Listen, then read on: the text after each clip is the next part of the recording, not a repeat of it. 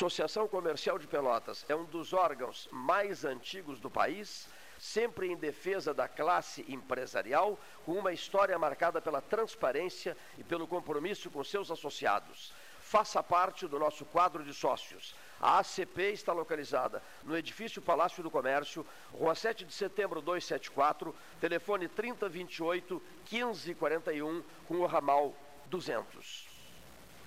Nos últimos meses, o Sanep investiu muito no abastecimento de água. Foram construídas subadutoras, feitas substituições de rede, limpeza da tubulação e reativação de reservatórios. Nossos servidores também foram valorizados. Criamos adicional salarial de difícil acesso, compramos equipamentos de proteção individual, novos vestuários, novos veículos e o horário de atendimento foi ampliado. Tudo isso para melhorar o serviço à população. Você contribui e o Sanep retribui.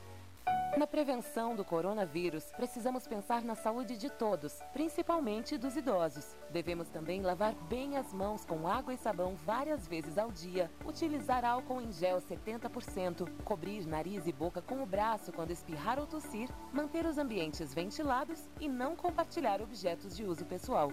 Depende de todos prevenir o coronavírus. Como diz o ditado, uma mão lava a outra. Secretaria da Saúde, Governo do Rio Grande do Sul.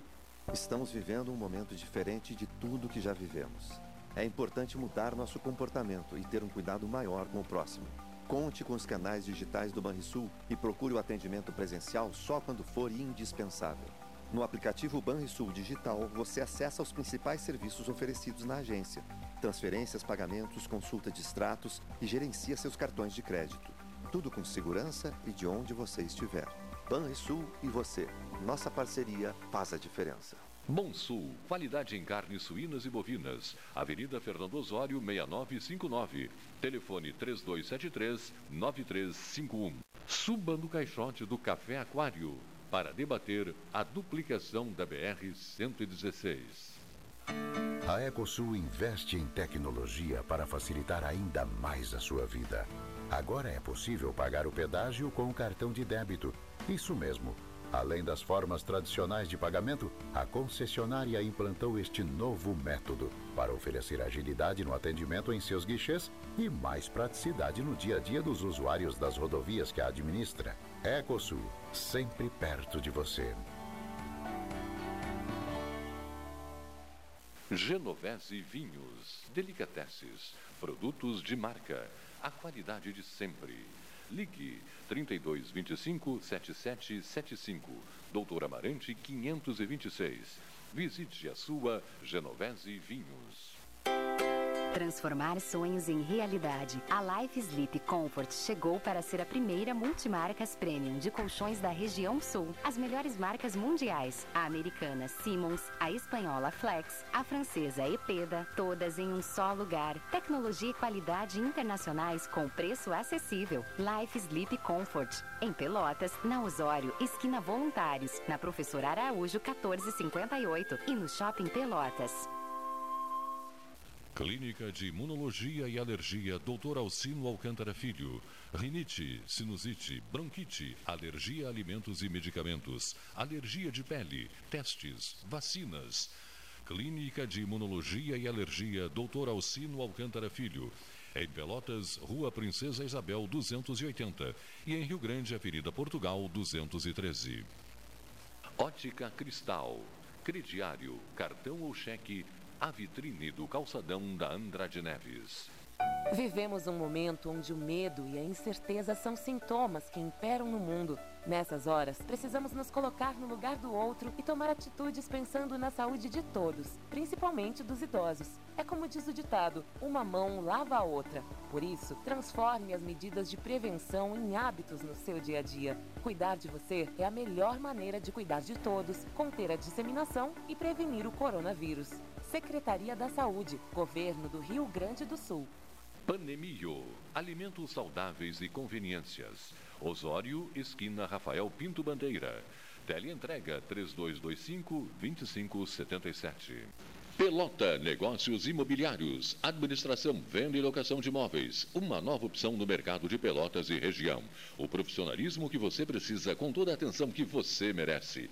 pelotaimóveis.com.br, Rua Santa Cruz 1679, celular e WhatsApp 91 11 7432, telefone 3227 7077. Pelota Negócios Imobiliários. Estamos vivendo um momento diferente de se resguardar e proteger o próximo. Pensando nos nossos clientes e na comunidade, tomamos as medidas necessárias para esse momento. Conte com os canais digitais do Banrisul e procure o atendimento presencial só quando for indispensável. No aplicativo Banrisul Digital, você gerencia sua conta pessoal e empresarial, faz transferências, pagamentos e até depósito de cheques, tudo com segurança e de onde você estiver. Banrisul e você.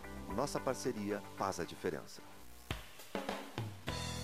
Que você acha de poder escolher como e onde será o seu imóvel próprio? Pela primeira vez em Pelotas, você terá a possibilidade de construir o seu imóvel do jeitinho que sempre quis. Acesse o site www.meuporto5.com e nos conte mais sobre o Porto 5 dos seus sonhos. Ele pode ser seu com valores a partir de 128 mil reais. Porto 5. Conte seu sonho e juntos vamos realizá-lo.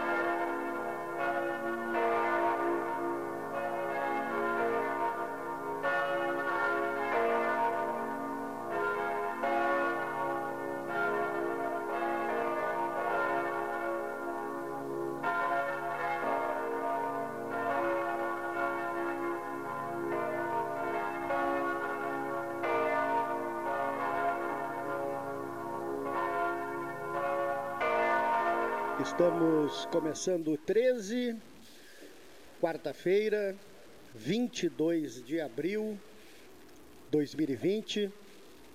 Descobrimento do Brasil, data histórica. Ontem também uma data histórica, feriado de Tiradentes. E o 13 aqui. Estou ao lado do Leonir Bad da Silva. Mais um programa nesta semana em que hoje, 22 de abril, nós estamos às vésperas né, da reabertura do comércio de Pelotas. Esta reabertura, até temos uma participação do Marcelo Antunes Rax, né, Leonir, que é justamente um, um, dos pontos que ele destaca, porque esta reabertura ela será eh, diferenciada, né, gradativa, e não é uma retomada à normalidade, segundo né, foi tratado em reunião do Cindy Lojas com a prefeita Paula Mascarenhas. Ao mesmo tempo, ontem, né, o próprio governador Eduardo Leite né, explicou através de entrevista coletiva que na, a, a retomada de alguns setores do Estado, do comércio e serviços, não será na, uh, uma volta à normalidade. Então, eh, essa é a notícia eh, que nós aguardamos para eh, esta quarta-feira, a retomada gradual. Bom, já está na ponta da linha conosco o deputado federal Osmar Terra. Ele vai falar direto de Brasília já tivemos, perdemos o contato com o deputado federal Osmar Terra, que deve retomar em seguida. Eh, ele foi ministro da Cidadania, esteve à frente de um dos mais importantes ministérios, né, junto com o presidente Michel Temer e depois uh, com o presidente Jair Bolsonaro, é do MDB, e voltou à sua cadeira na Câmara Federal. E líder do governo, né? Foi. Não, não, agora não é líder? Não, agora. Não... Ah, não chegou a assumir de líder. Assumiu. Foi anunciado amplamente como tal, né? Mas não chegou a assumir não, né, a liderança do governo. Detalhe, Gastal. O ministro, Ele é do MDB, está inclusive é do MDB, com atritos dentro do MDB gaúcho. Isso, tá isso. Com... Tem, tem uma posição muito clara em relação é. a isso. Eu, antes de, antes de ouvirmos o ministro, só queria fazer um registro importante aqui. Eu sugiro ao FIPEL que faça uma interpretação da, da pesquisa que vem fazendo, com grande repercussão, inclusive no país e no exterior, mas em poucas palavras ou em poucas linhas. Deixa eu tentar explicar. Quem, assim, abruptamente recebe a informação da pesquisa e depois ouve certas pessoas da UFPEL, alguns cientistas que vêm postando na rede social, no Facebook, parece que, parece que, parece que o município não está agindo bem. Né? Parece que o município não está agindo bem. Eu mandei uma mensagem para a prefeita Paula Show de Mascarenhas, Mascarenhas pedindo, olha, prefeita, fale a senhora três, quatro minutos explicando direitinho né, eh, com relação à quarentena. E ao FIPEL, da mesma forma, através do seu reitor, professor Pedro Rodrigues Curieló. Porque N pessoas me dizem, afinal de contas, a, a, a, digamos assim, a exposição de motivos da UFPEL é muito longa. No mundo de hoje, eu sei por causa do rádio aqui, as pessoas dizem, olha, ninguém aguenta mais do que três minutos de entrevista. Por isso que a gente está pedindo que as pessoas se limitem aos três minutos, ou quatro, ou de repente, sem problema, cinco e tal. Mas o enfoque é o seguinte: o mundo eles concentram no Jornal Nacional, né, Paulo Francisco Gastão Neto, em 20 minutos. Então, se dá uma explicação interminável, faz uma ponderação necessária, qualificadíssima, tudo beleza. Só que na pressa das pessoas, na ânsia de saber das pessoas, a pergunta que está no ar é esta. Eu trago das ruas essa pergunta. É, a, a, quarentena do município está correta, está em sintonia com as ações da UFPEL, com a pesquisa importantíssima que a UFPEL fez, deu até capa do Eu País de Madrid. É só de, de maneira sadia que eu estou perguntando. Né? Não façam interpretações equivocadas, pelo amor de Deus. Eu acho que é um momento de crescimento de todos nós. É um momento de passar por cima de diferenças, passar por cima de antipatias gratuitas, coisas no gênero. Nós temos que atuar com grandeza, grandeza de espírito. A porta aqui está aberta. Tá? Para quem quiser se manifestar, Osmar Terra vai falar daqui a pouco. Eu considero isso de extrema urgência. Eu falei pessoalmente com a prefeita Paula pelo telefone, agora vindo para cá. Por que, que o senhor está atrasado? Por uma razão muito simples. O jogo é aberto, eu não consigo dormir à noite. Simplesmente, esse telefone está incomodando, hein? Eu não consigo dormir à noite. Por consequência, por consequência, se eu não consigo dormir à noite, eu trabalho. Eu fico no computador. Com o computador e com o celular eu fico trabalhando. Se eu não consigo dormir à noite, o que, é que eu vou fazer? Eu fico trabalhando.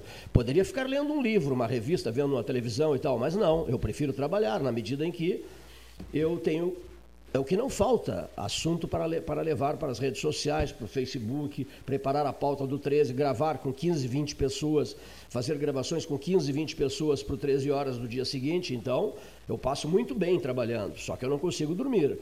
Por consequência, fico eu, com essa insônia toda, mexendo com N assuntos e ouvindo N depoimentos, os mais variados possíveis e imagináveis, enquanto a maioria está dormindo, eu estou trabalhando. Por consequência, o 13 fica um programa rico, cheio de informações. Brasília já está na linha? É isso não? Não, ainda não? Bom, então, eu vou registrando aqui, hora oficial Ótica Cristal, são 13 horas e 20 minutos. Nós temos inúmeros depoimentos para radiofonizar no dia de hoje, importantíssimos depoimentos. E o primeiro registro que eu quero fazer é o seguinte: doutora Julieta Carriconde Fripp vai falar daqui a pouquinho.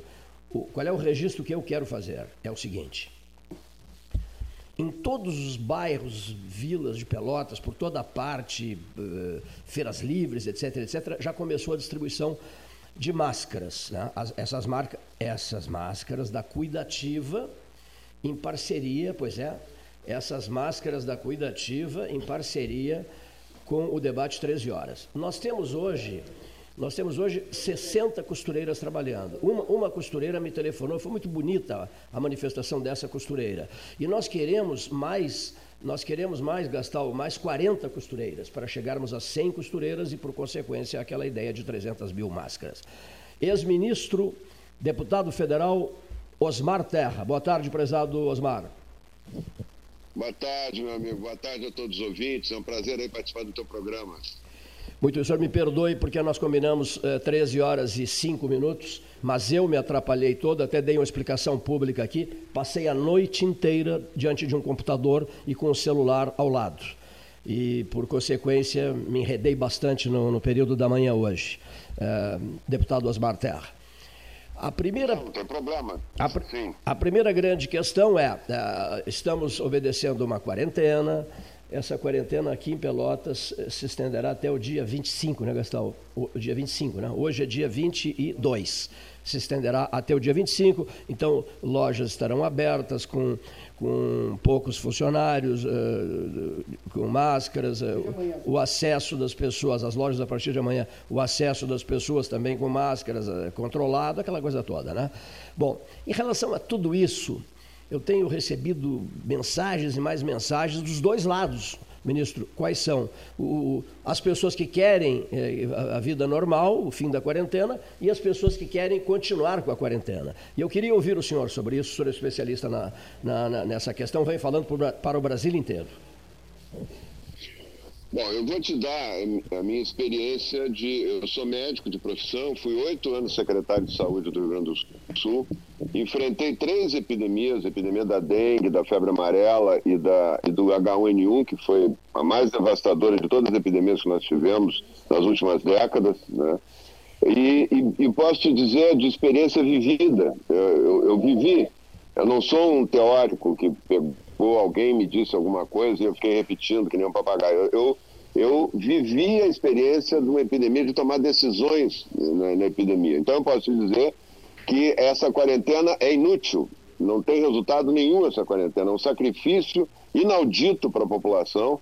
Não é só, não é só para os, os- os, eh, empresários, pequenos empresários, estão tudo quebrando, estão tudo eh, eh, tendo seus, toda a sua economia de uma vida inteira, suas economias estão desaparecendo, os empregos estão desaparecendo. Ah, os pobres estão sofrendo como nunca sofreram no, no momento que uma coisa é tu ser de classe média alta, é, ter salário garantido e ter a geladeira cheia e ficar em casa vendo Netflix. Outra coisa é ser uma pessoa pobre, é, é, que trabalha de manhã para comer de tarde e não ter mais aonde trabalhar. Está com toda a sua possibilidade de ganho reduzida, né? É, e, e- e- e morando em condições precárias, que não tem nenhuma condição de isolamento social. É uma, é, uma, é, uma, é, é uma, é uma ficção, esse isolamento social é uma ficção. Tu imagina o isolamento social na- no complexo do Alemão, no Rio de Janeiro. Né? A pessoa morando lá num- numa casa de 30 metros quadrados com mais 5, 6 pessoas. Que isolamento social que tem? É, o Brasil inteiro, a grande maioria da população pobre do Brasil não tem como fazer isso. Né? Isso é uma, é uma ficção que venderam, se basearam no modelo lá da Inglaterra, que, do, do Imperial College, e venderam para o mundo que isso era a grande. O College disse que ia ser o, o- apocalipse, essa epidemia, e que a única maneira era ficar em quarentena, com tudo fechado, cinco meses. Olha, isso é a recomendação que, que os nossos, o nosso governador está seguindo, que alguns dirigentes políticos da Europa seguiram. Cinco meses em quarentena ou 18 meses para garantir mesmo que não vai ter que não vai ter perigo, é 18 meses até encontrar vacina. Então é, é isso que nós estamos vivendo. Nós estamos vivendo uma coisa que nunca foi feita em epidemia, né? Eu enfrentei o H1N1, nós não fechamos nada, não fechamos loja, não fechamos restaurante, não fechamos nada. Não fechamos, inclusive, escolas. Né? Aliás, fechamos, depois reabrimos, que vimos que não tinha por que as escolas ficarem fechadas, que o risco do contágio era maior fora da escola do que dentro da escola.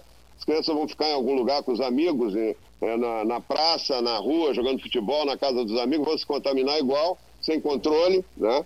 E, e, e não, e, não, e controlamos a epidemia igual. Não, não precisa ter uma, uma, uma medida dessa que não reduz um caso, não reduz uma, um- uma vítima da, da, da epidemia e quebra toda a economia. Eu não estou botando a economia na frente da, da, da vida. Se me provarem, se tiver uma prova mínima material, né, científica, de que é, fe- fechando tudo, impondo esse sofrimento inaudito para a população, principalmente para os mais pobres, quebrando todo o comércio, vai ter uma- uma- um resultado fantástico, vai acabar a epidemia vai reduzir, eu, eu, eu concordo, eu concordo em, em quebrar todo o comércio. Não, não, não, não, não, tem essa prova. Na Itália, quando fecharam tudo, Dia 9 de março, na Itália, fecharam estado de sítio. Todo mundo dentro de casa, não podia sair de casa. É, a população inteira, exército na rua. Qual é a, a, qual é a dedução? Vai, vai diminuir o contágio, é óbvio, né? Se a quarentena é para reduzir o contágio, vai reduzir o contágio. Qual foi a surpresa? Doze dias depois já estava três vezes mais casos novos por dia. Por quê? Porque o contágio se deu dentro de casa. Depois que o vírus está circulando, ninguém segura esse vírus. Esse vírus vai contaminar e a epidemia só termina quando mais de 70% da população estiver contaminada pelo vírus. E, e 99% vão ser portadores assintomáticos, não vão sentir nada. É, é o efeito, é, é, é, o efeito rebanho, que se chama, a imunidade de rebanho, que para uma epidemia que não tem tratamento e não tem vacina. Não é trancar as pessoas em casa criando a ilusão que elas não vão ser contaminadas. Elas serão contaminadas. Né? Serão contaminadas por aquele portador assintomático que, que é da, a, estatisticamente a possibilidade de ter um portador assintomático na, na, na família é, é, é, grande hoje por causa da circulação que o vírus tem na maioria das famílias. Então, é, não tem sentido submeter é, é, a, tamanho sacrifício à população em cima de uma coisa que não tem comprovação científica, que é um exercício teórico da, do Imperial College lá de Londres, e que no mundo todo foi um fiasco. Todos os países que adotaram a quarentena foi, foi muito pior a situação. Os países que não adotaram, é, como a Coreia, a própria China não adotou, é importante dizer isso, a China não adotou a quarentena. A China bloqueou a província de Hubei no início, porque não sabia como é que ia ser o comportamento do vírus. Mas no resto da China a vida continuou normal. A província de Hubei tem 60 milhões de habitantes. A China tem 1 bilhão e 400 milhões. 1 bilhão e 340 milhões de pessoas na China ficaram eh, trabalhando normalmente, usando máscara, tomando todas as precauções, mas trabalhando. Só Rubem foi bloqueado. Depois passou a epidemia em Rubem, está toda a vida normal. A Coreia não fechou um restaurante, não fechou um bar, não fechou nada. Ela fez foi testar a população, testou num número muito grande. Por que, que o governo não tem, é, o governo do Estado, o governo federal, tinha que ter teste. Tinha que testar a população que está, proteger os idosos, que é a população de risco, os doentes crônicos, eles têm que ser, têm que ser protegidos, eles têm que ter quarentena severa, os deficientes mentais, físicos, que, que não, não, não caminham, que têm dificuldades, têm que estar protegidos, e, tem, as pessoas que cuidam deles têm que estar testadas toda semana para ver se não é portador assintomático do vírus.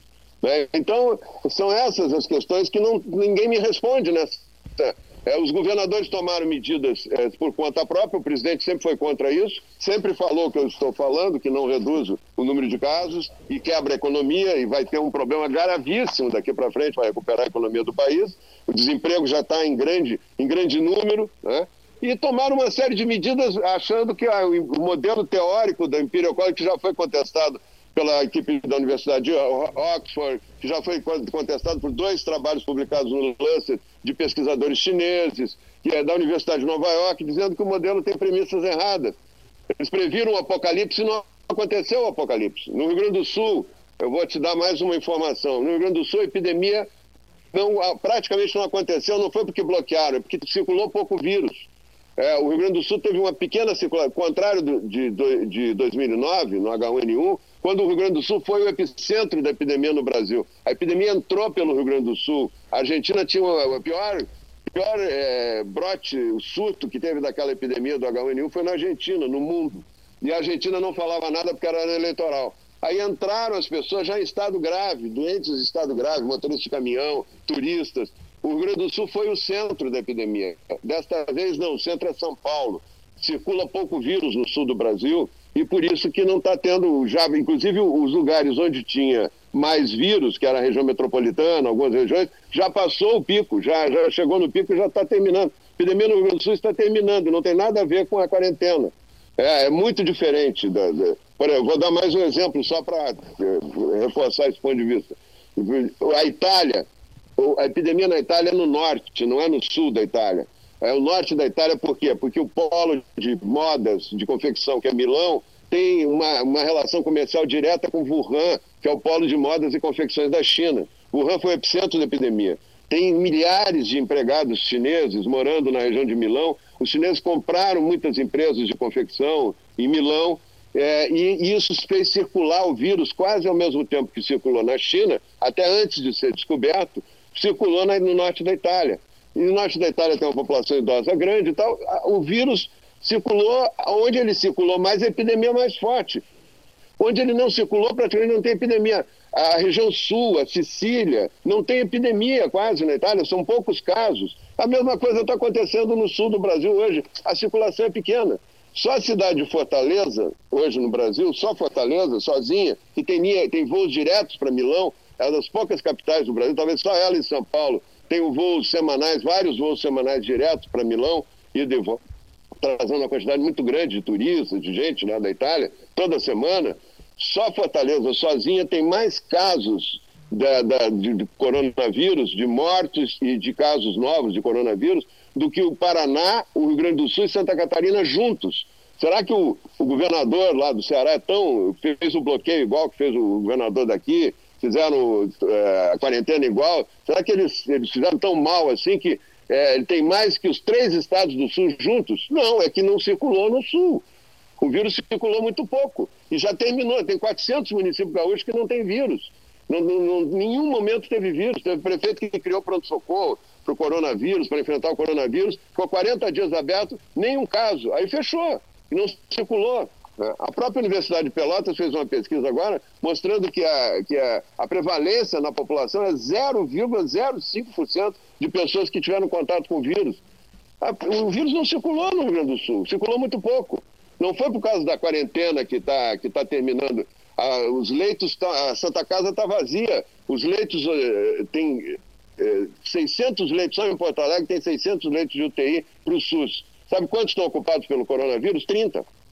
30 leitos de 600 vírus, de leitos que poderiam, é uma, uma grande parte ser utilizada, tem, tem 30. Então é isso. Eu queria passar essa, essa informação. Eu acho que é um absurdo o comércio estar fechado ainda. Eu acho que é absurdo. Tem que haver, as pessoas têm que, quem não é do grupo de risco, tem que tomar as medidas clássicas, usar máscara quando estiver falando com muita gente, é, lavar as mãos todo o tempo, manter distância, mas voltar à vida normal. Cria um protocolo para o comércio, para os restaurantes, volta logo às aulas para as crianças, que não tem uma criança em UTI em lugar nenhum do mundo né, desse, desse vírus. Não tem, as crianças não são afetadas. Os adolescentes não são afetados. Já devia ter reaberto as escolas há muito tempo.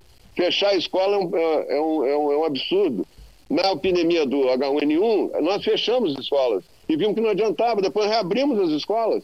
E, e, e a maior dificuldade foi, justamente na Zona Sul. A Zona Sul não queria, não queria reabrir porque era a única maneira que os prefeitos tinham de mostrar para a população que eles estavam fazendo alguma coisa por ela, estavam preocupados com ela. Um pouco é isso, esse efeito de tomar medidas, a televisão botando um medo tremendo na, na, na população o tempo todo, né? E, a, e, a, e, a, e as pessoas, os, o efeito manada dizendo, não, vamos fechar tudo, vamos trancar as pessoas em casa, porque é, mostrar para as pessoas que nós estamos preocupados com elas. E quem fala o contrário parece não estar preocupado. Não.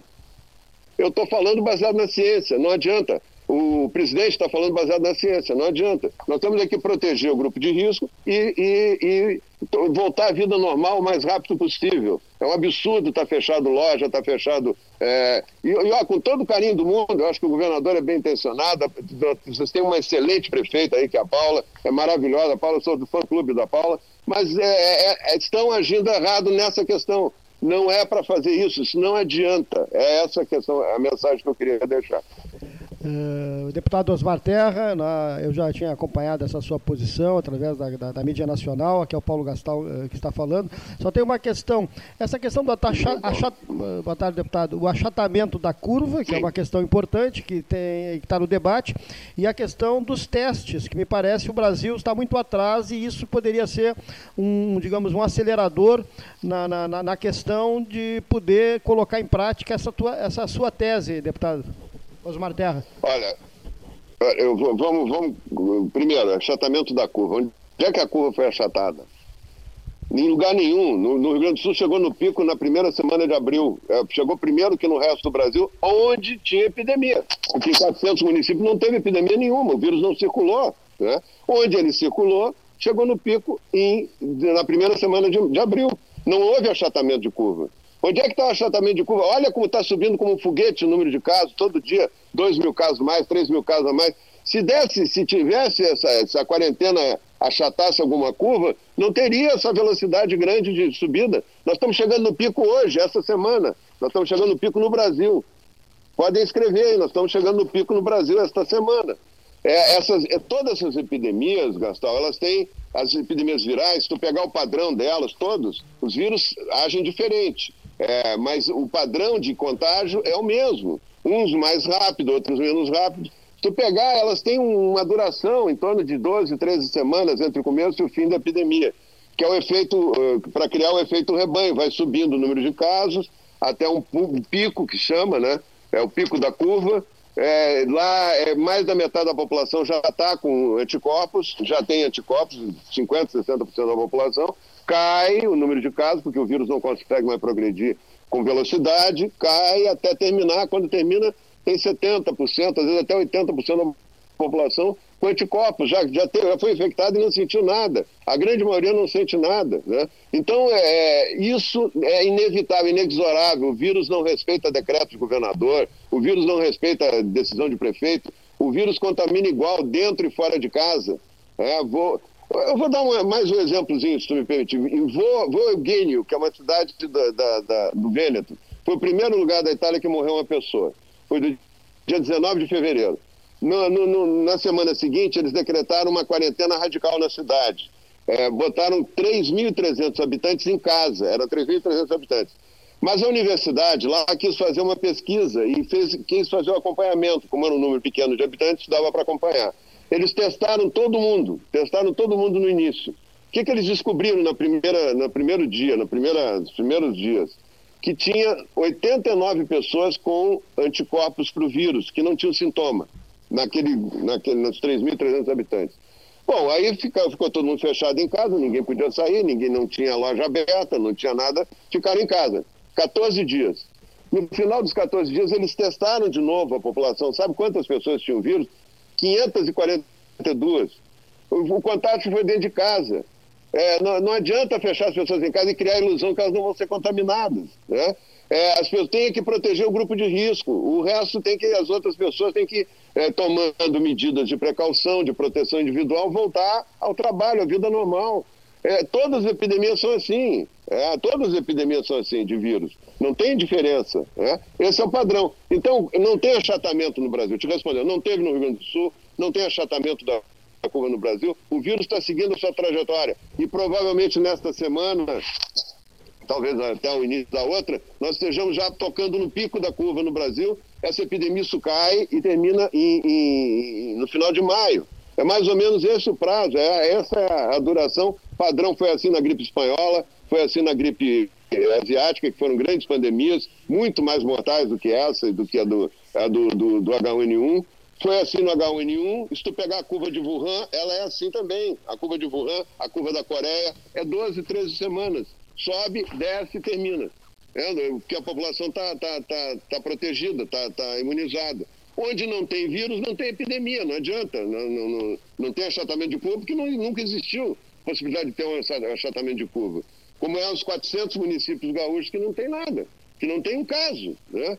Então as lojas estão fechadas há, há 40 dias, quebrando todo o comércio. Tem 4.800 municípios no Brasil que não, teve, não tiveram um caso.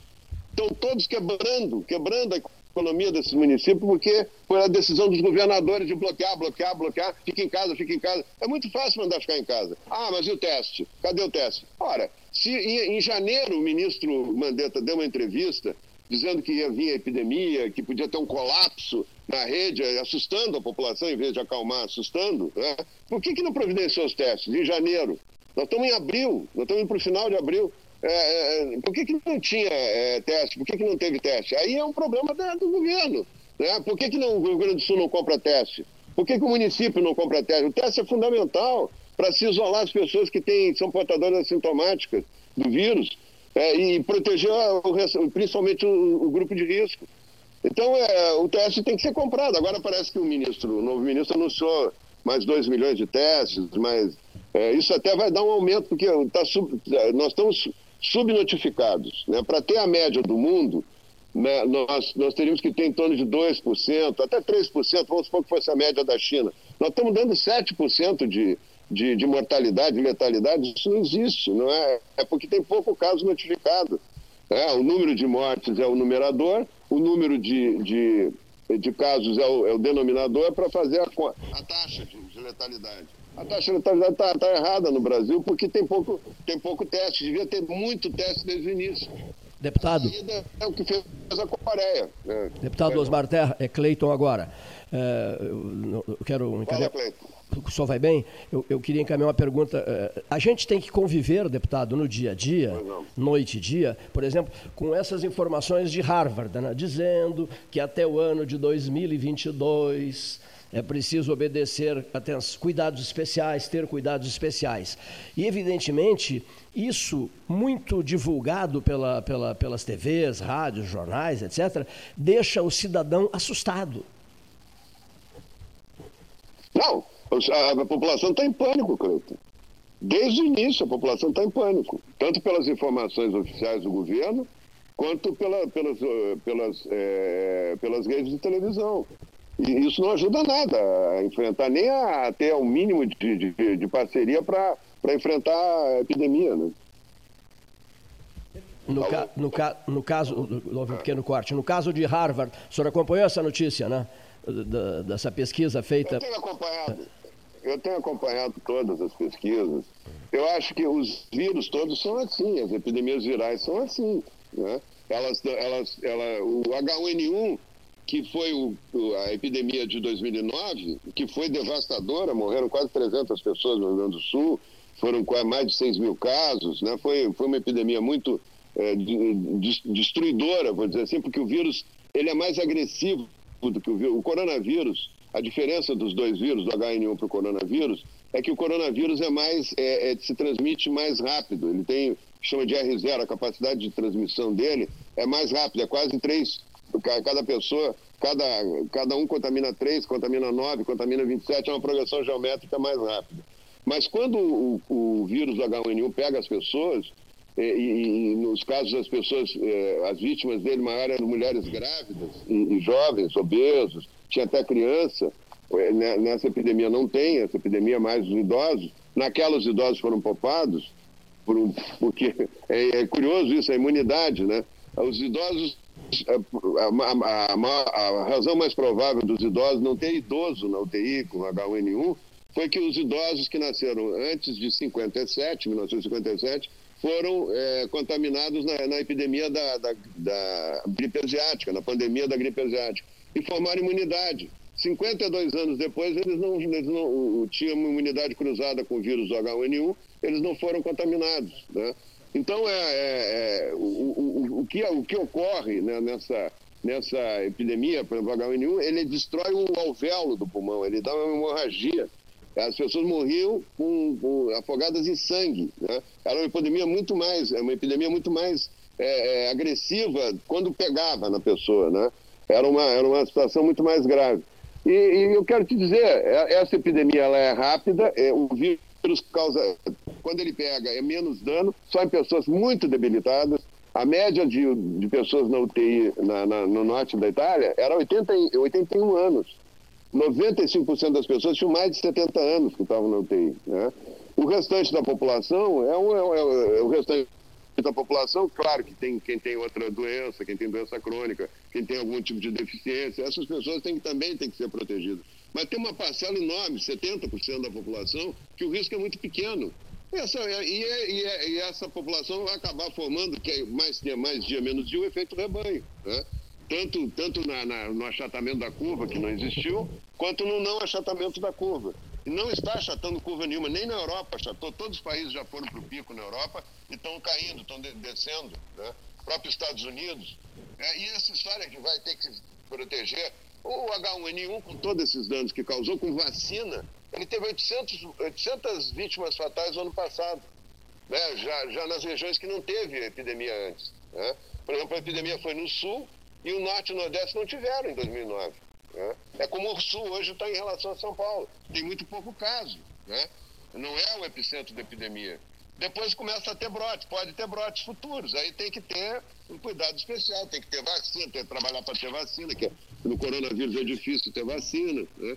Então são coisas que vão pensar mais adiante. Agora Perfeito. que se preocupar Deputado. em, em, em, manter, superar a epidemia e não quebrar o Brasil. Deputado, do, deputado Osmar Terra, ex-ministro de Estado da Cidadania, uma pergunta importante para fechar a nossa conversa. É, por sinal, uma entrevista muito interessante, que, que vai abrir caminho para uma série de análises aqui na, na nossa, nossa, nossa mesa de debates.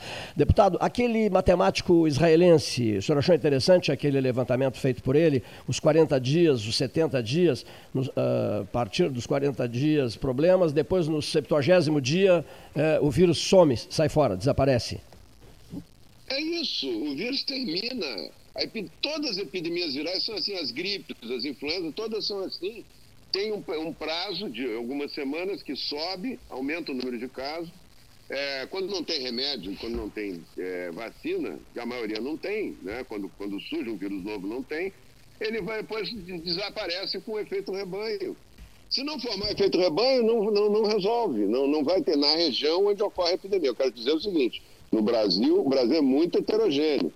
Essa história de dizer que foi as, as, medidas de bloqueio que o governo do Rio Grande do Sul tomou, que evitaram que a epidemia é, tivesse muitos casos, então nós temos que dar o prêmio Nobel para o governador do Tocantins. Que no Tocantins teve só 33 casos no Tocantins e um óbito. Ele tem que ganhar o prêmio Nobel de, de medicina e de bloqueio, de governador que sabe fazer bloqueio. Mas é melhor que o do Rio Grande do Sul. Não, é que lá não circulou vírus, como não circulou aí também, entendeu? No Rio Grande do Sul não circulou. Então circulou pouco, não quer dizer que não tenha circulado, circulou pouco.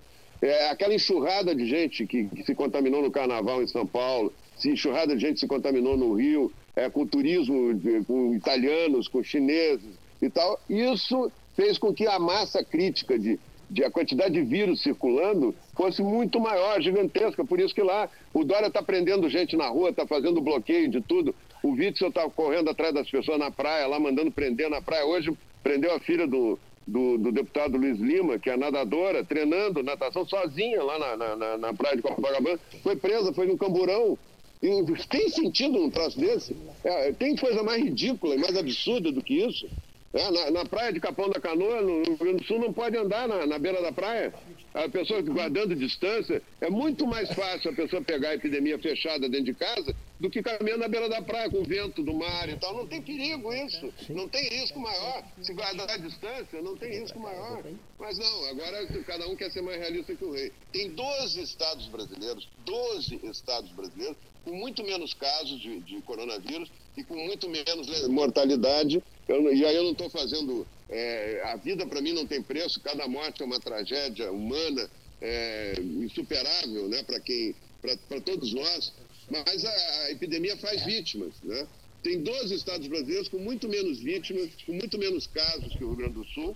E não foi porque os governadores foram mais competentes no bloqueio que o governador do Rio Grande do Sul. É porque não teve circulação do vírus. É isso que eu estou.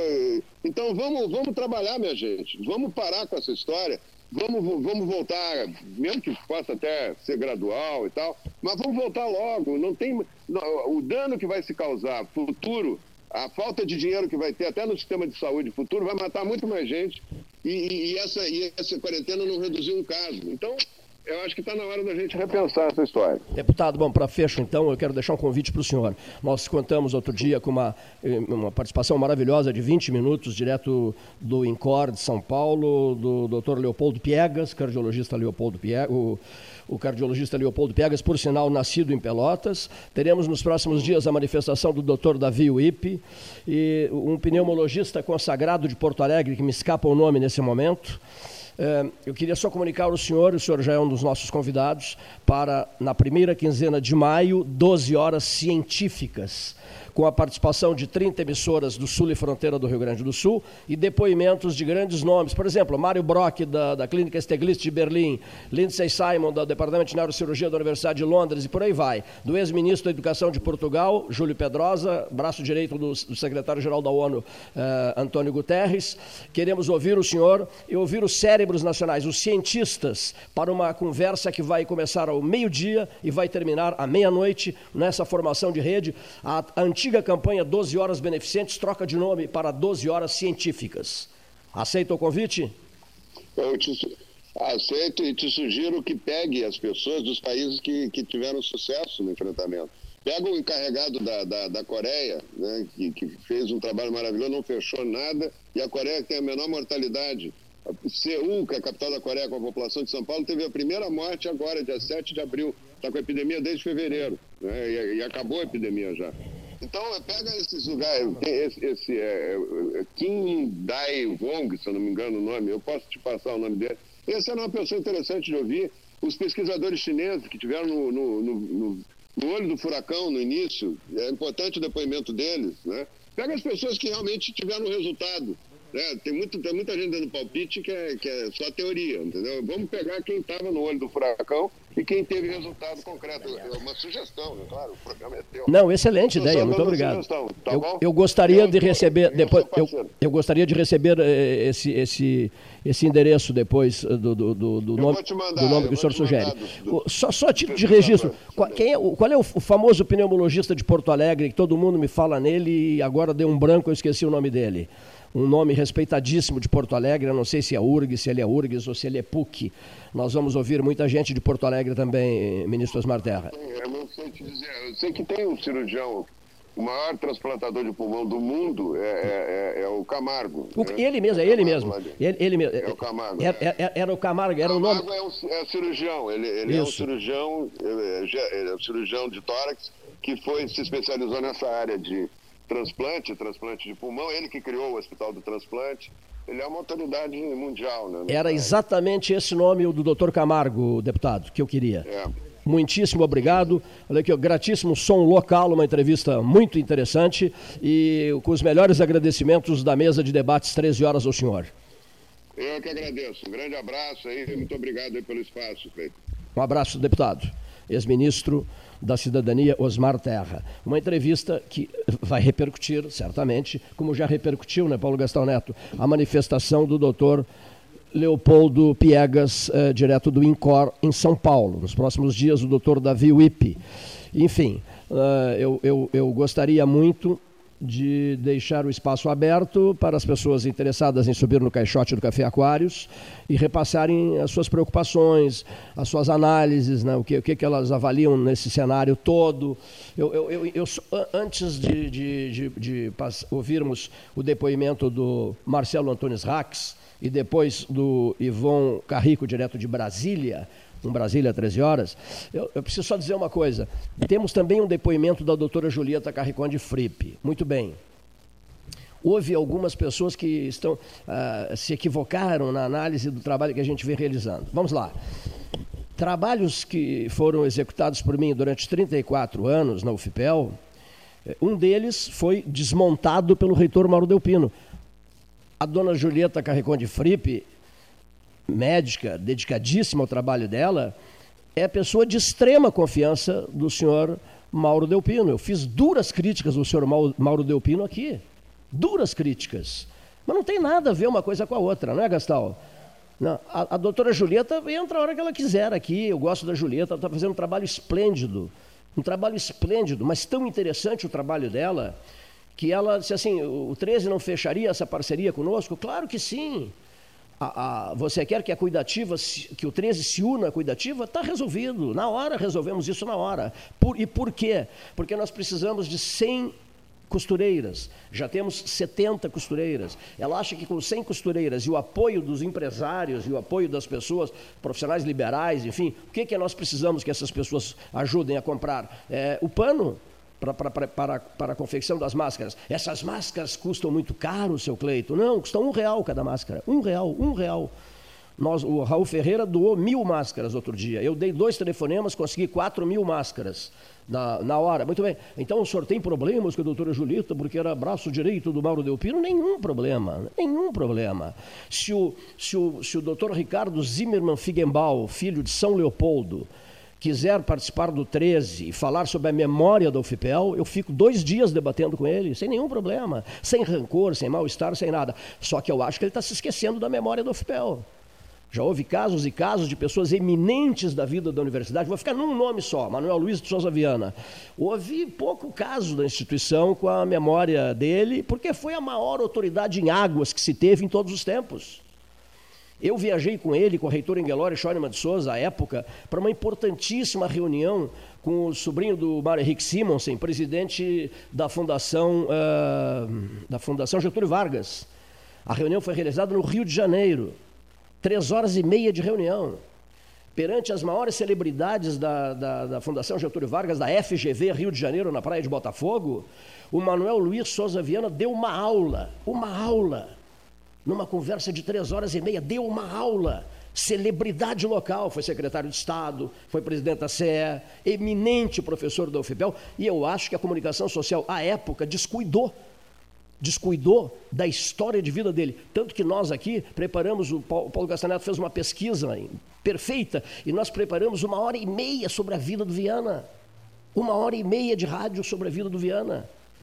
Então, eu, eu, eu, até época fui um pouco cruel, porque eu, eu, eu disse no rádio, um rapaz que veio de São Leopoldo não conhece a história de Pelotas, a memória de Pelotas. Não deveria ser a pessoa para cuidar da memória. Ele deveria designar alguém da cidade, da comunicação social, da Universidade Federal de Pelotas, para cuidar da memória, para que não corrêssemos esses riscos terríveis de dar uma cobertura mínima a certos vultos da história da cidade. Mas eu não tenho problema nenhum com ele, ele é que tem comigo.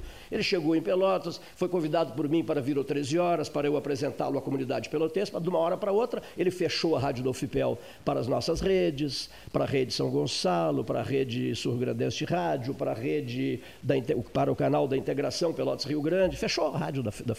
Fechou, simplesmente fechou. Para a rede do, do, da BR-116, que foi, é a rede que mais me, me motiva, ele fechou.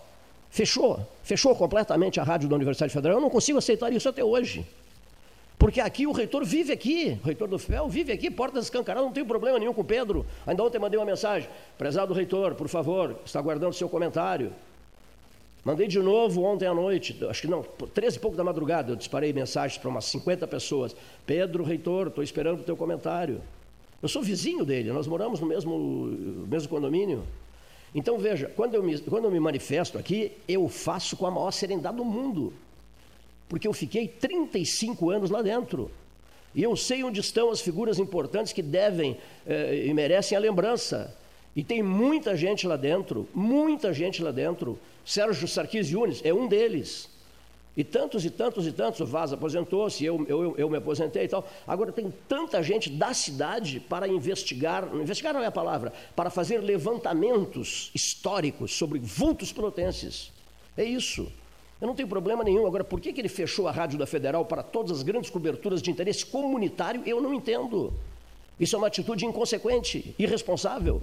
Se a FURG entrou, se Santa Maria está entrando, se a URG está entrando, por que, que o FPEL está fora? Se o pessoal do FPEL não sai daqui, e chamados por mim, convidados por mim, que não guardo rancores. Eu não gostaria de que pessoas de São Leopoldo fossem, ficassem rancorosas, fossem rancorosas comigo, não gostaria mesmo. Enfim, vamos adiante. Manifestação do nosso comentarista Marcelo Antunes Rax.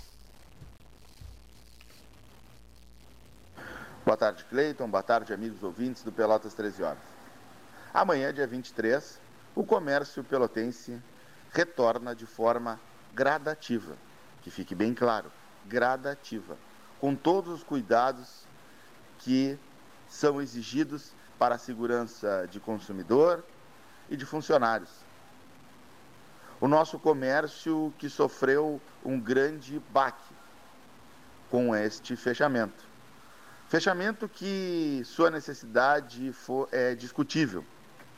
A pesquisa da Universidade Federal mostra que temos pouquíssimas pessoas com anticorpos ao coronavírus. Sinal de que o vírus pouco andou por aqui. As contaminações uh, comunitárias foram somente de médicos e de enfermeiras. O resto das contaminações foram importadas. Mas isso deixamos para os especialistas. O comércio necessitava reabrir.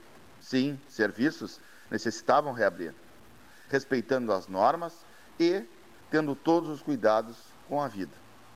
As empresas abrirão um número reduzido de funcionários. Funcionários que necessitam retornar ao trabalho. Funcionários comissionados que tiveram seus salários extremamente reduzidos, recebendo somente o salário fixo e não recebendo premiações e comissões. Isso pesou no bolso do trabalhador. Isso principalmente pesou no bolso do empresariado.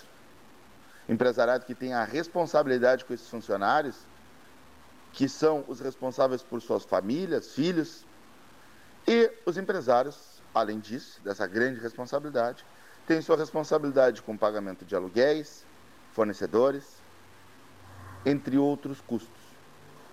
O comércio de Pelotas necessita sobreviver.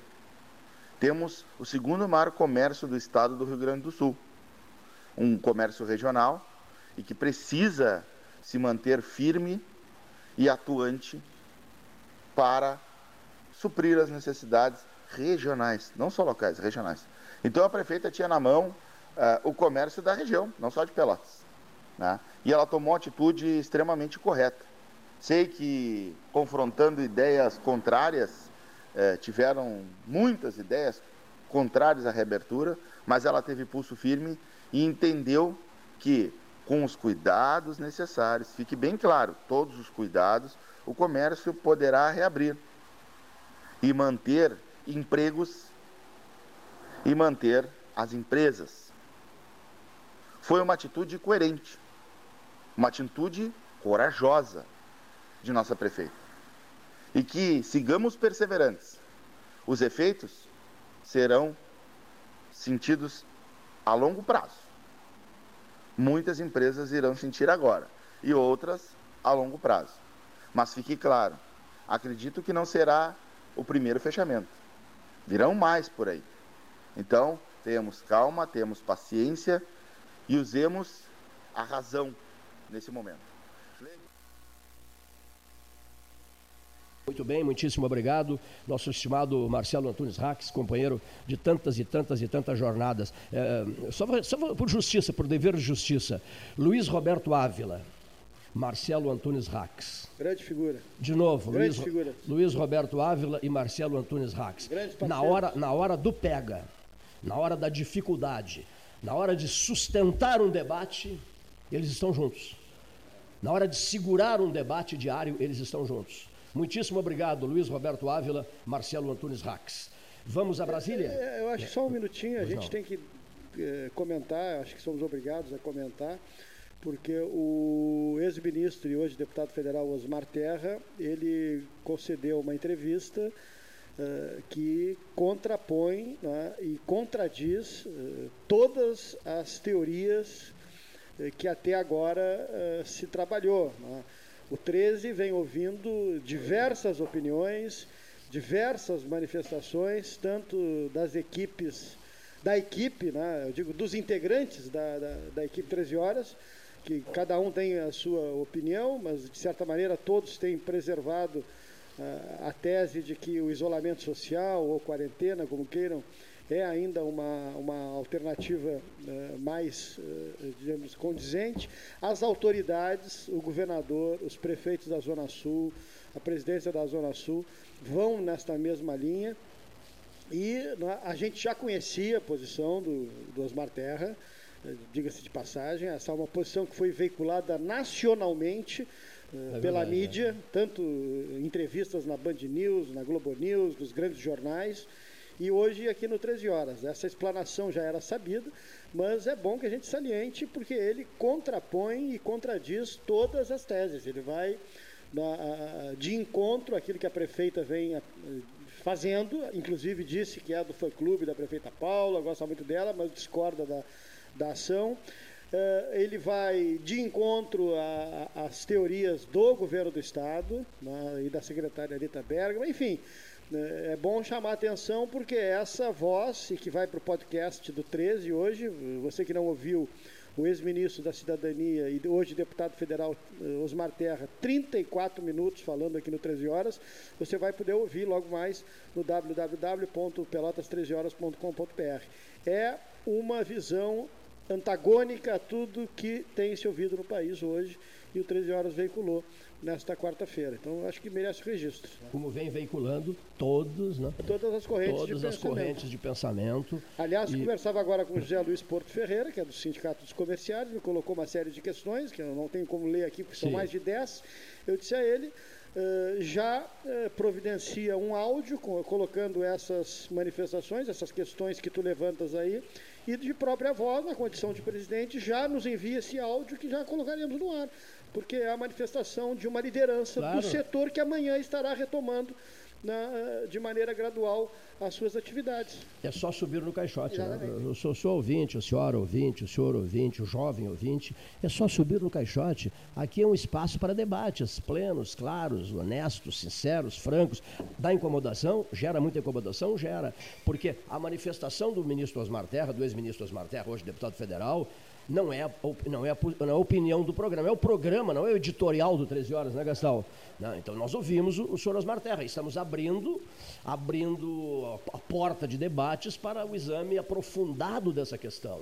Como faremos com outras celebridades nacionais do Rio Grande do Sul, E, etc, diga-se de etc, passagem, etc. ele diz com uma convicção, Pois é, de uma convicto, maneira achei, é, é. E que realmente coloca lá a Estabelece- posição dele estabelece um confronto com Pesado, né? um jogo, forte, muito, um jogo muito mesmo. pesado. Quer dizer, então o 13 é isso. Ou vocês querem um 13 parcial? Não, não terminaria, nós acabaríamos com ele. Antes que ele acabasse conosco, nós ca- acabaríamos com ele. Antes que o programa acabasse conosco, nós acabaríamos com ele. No ar, um debate parcial. Vamos ouvir agora o fulano de tal. Não, não é assim. Debate livre, com opinião independente. Agora, quem contestar o senhor Osmar Terra, pensar diferente do senhor Osmar Terra, é só chegar aqui. Não querendo aparecer aqui, poderá fazê-lo discando para 991 25 6333 ou 981 14 8808. Você grava em casa, onde você estiver, três minutos e repassa para esses celulares que eu acabei de citar. Esses celulares vão colocar a sua fala no caixote, no caixote não, no, Sim, no caixote do Café Aquários. Você será radiofonizada a sua fala e as pessoas depois vai para a rede social. Nós temos trabalhado em, em plena sintonia com as redes sociais, integração total com as redes sociais. Vai para as redes sociais, vai para o arquivo de vozes. Temos o arquivo de vozes, temos o arquivo de fotos dos últimos quase 42 anos. Quase 42 anos. Aconteceu tal coisa em 1982. Vá procurar no arquivo de vozes, que está ali no arquivo de vozes. O Guadalajara, 13 horas de 1986, está tu, tudo ali no arquivo de vozes. E por aí vai. Né? Bom, mas voltando às costureiras, nós precisamos, Leonir Bade, de uma centena, 100 costureiras, temos 60, faltando 40. É, o que, que essas costureiras precisam? É, quanto que elas cobram? Elas não cobram nada. As costureiras de Pelotas estão trabalhando de graça. Qual é o objetivo do 13 da Cuidativa? 300 mil máscaras. Esse é o objetivo. Sonhar e sonhar alto. Muito bem. Até porque depois, com a volta ao trabalho, né, todo mundo estaria. A, a proteção da máscara é fantástica. Do, do, tenho postado uma barbaridade sobre isso nas redes sociais. Aí você vê, inclusive, você tem imagens ali das postagens. Pois bem, é, o que, que fica faltando, seu Cleito? É a pergunta que eu mais ouço. Fica faltando dinheiro para a compra de, de fazendas, de panos, para, né, de tecidos, tecidos é a palavra. Tecido é a palavra, para que as costureiras possam produzir essas máscaras. A primeira, a primeira distribuição foi de 5 mil máscaras na semana passada. Depois eu vou pedir para que a Julieta repasse amanhã toda a relação, toda a relação de endereços uh, nos quais as máscaras são sendo distribuídas. Achei muito bonito o gesto do nosso brilhante professor César Gomes Victor, celebridade internacional, pesquisador respeitado no mundo inteiro, um dos, um dos 150 mais importantes pesquisadores do mundo. O que, que ele fez? Para se associar a essa campanha, a essa campanha cuidativa, debate 13 horas. Ele tirou uma fotografia usando a máscara. Temos uma foto dele sorridente e uma outra foto dele eh, usando a máscara da cuidativa. Dr. César Gomes Victora, usando a máscara da cuidativa posando para a máscara da cuidativa, que irá para as redes sociais hoje. É uma das maiores celebridades pelotenses em todos os tempos, o cientista César Gomes Victora. Então, para que as pessoas tenham ideia da seriedade do trabalho da Julieta, o César Gomes Victor assina embaixo. Posou para a fotografia usando a máscara. Essas máscaras, ouvintes, que estão sendo confeccionadas por costureiras de pelotas. 60, nós queremos 100 fico esperando as 40 restantes para uh, termos condições de anunciar, trazê-las aqui aos poucos, beber um chá com elas e um chá chinês, não, sul-africano agora, e, e, e, dizer a elas muito obrigado. Eu quero dizer à senhora isso. Muito, muito obrigado. É o que eu quero dizer. Agora, a costureira é do PSDB? Não me interessa. A outra costureira é do PT, não me interessa. A outra costureira é do PSOL, PSOL, não me interessa. É do MDB, não me interessa. É do PDT, não me interessa. Não me interessa. Por que, que não te interessa? Porque nós colocamos em todas as gavetas disponíveis do sétimo andar da Associação Comercial os partidos políticos, os nomes dos partidos políticos, os distintivos dos partidos políticos. Colocamos nas gavetas as celebridades políticas não nos interessam num período de quarentena. Não nos interessam. Sinceramente, não nos interessam. Elas se cho há choque de ideias entre os políticos, não nos interessa. Nos interessa saber o que, é que eles pensam. Qual é a bandeira dos senhores, portanto? A nossa bandeira, qual é a nossa bandeira? É a solidariedade. Por isso, rede da solidariedade. A nossa bandeira volta-se para isso a nossa bandeira volta-se para aquele nomezinho que, tá, que está inserido na marca da Santa Casa: gestos de misericórdia, que os cientistas têm que ter com a população. Eles, cientistas. É hora de entrevistar treinador ou jogador de futebol? Não. Não é hora de entrevistar jogador de futebol. Não é hora de entrevistar candidato pretendente a cargo em 2020, na eleição de 2020. Candidato com jeitinho de político, louquinho por um palanque para fazer um discurso de duas horas, não nos interessa nos interessa é que esses políticos, em geral, detentores de mandato popular ou não, detentores no momento de mandato popular ou não, mostrem a cara. Subam desarmados no palanque, preocupados com as pessoas, não com seus interesses, não com as suas legendas, não com seus propósitos, não com seus objetivos eleitorais. Isso nós não queremos, isso não nos serve. Nós queremos pessoas inteiras defendendo a causa do povo. Afinal de contas, para um pouquinho, nós não garantimos o mandato popular através de procuração? Não foi uma procuração que a gente deu, um cheque em branco? Pois nós queremos agora o retorno. Nós queremos todos juntos mas com os partidos políticos eh, fica, fica em casa. A, a, a, cor partidária você deixa numa gaveta em casa, no quarto da casa, na sala da casa. E venha para cá desarmado, com grandeza, voltado para os mais altos interesses do sul do Rio Grande. Já nem falo em Pelotas, do sul do Rio Grande. Porque nós vamos aumentar essa campanha 13 horas cuidativa, cuidativa 13 horas. Quem bolou essa campanha não foi o Cleiton, não foi o Paulo Gastão Neto, não foi o Leonir Bade, não foi ninguém do 13 horas. Quem bolou essa campanha foi a doutora Julieta Carriconde Frippe. E nós, o que fizemos? Por que, que vocês se envolveram com essa campanha da Cuidativa? Por uma razão muito simples. Eu comecei a acompanhar o trabalho dela, fiscalizar o trabalho dela, observar o trabalho dela. E é sério. Não é um trabalho, não é brincadeira, é sério. E por isso nós abraçamos. Ou será que nós arriscaríamos a credibilidade do 13 Horas apoiando um projeto voltado para uma aventura qualquer? Não. Nós abraçamos a causa da doutora Julieta Carricão de Fripe porque a ideia das máscaras é, é de fundamental importância para a preservação da saúde do nosso povo. A mesma coisa que abraçamos a campanha do reitor Pedro Rodrigues Curialau nessa pesquisa de repercussão nacional e internacional, porque é importantíssimo também e põe Pelotas na vitrine do mundo. Ele, ele teve capa no jornal Eu País de Madrid, para dar uma ideia. Então, isso é o 13. Agora, não, não, não, não interpretem mal, não confundam as coisas. Eu não estou tomando posição em favor de A, de B ou de C. Se eu fosse assim, eu não, não, eu não, atua, não faria parceria com a doutora Julieta, porque a doutora Julieta é a pessoa da mais absoluta confiança do ex-reitor Mauro Delpino, que destruiu tudo que eu inventei no meu, nos meus 35 anos de UFBEL.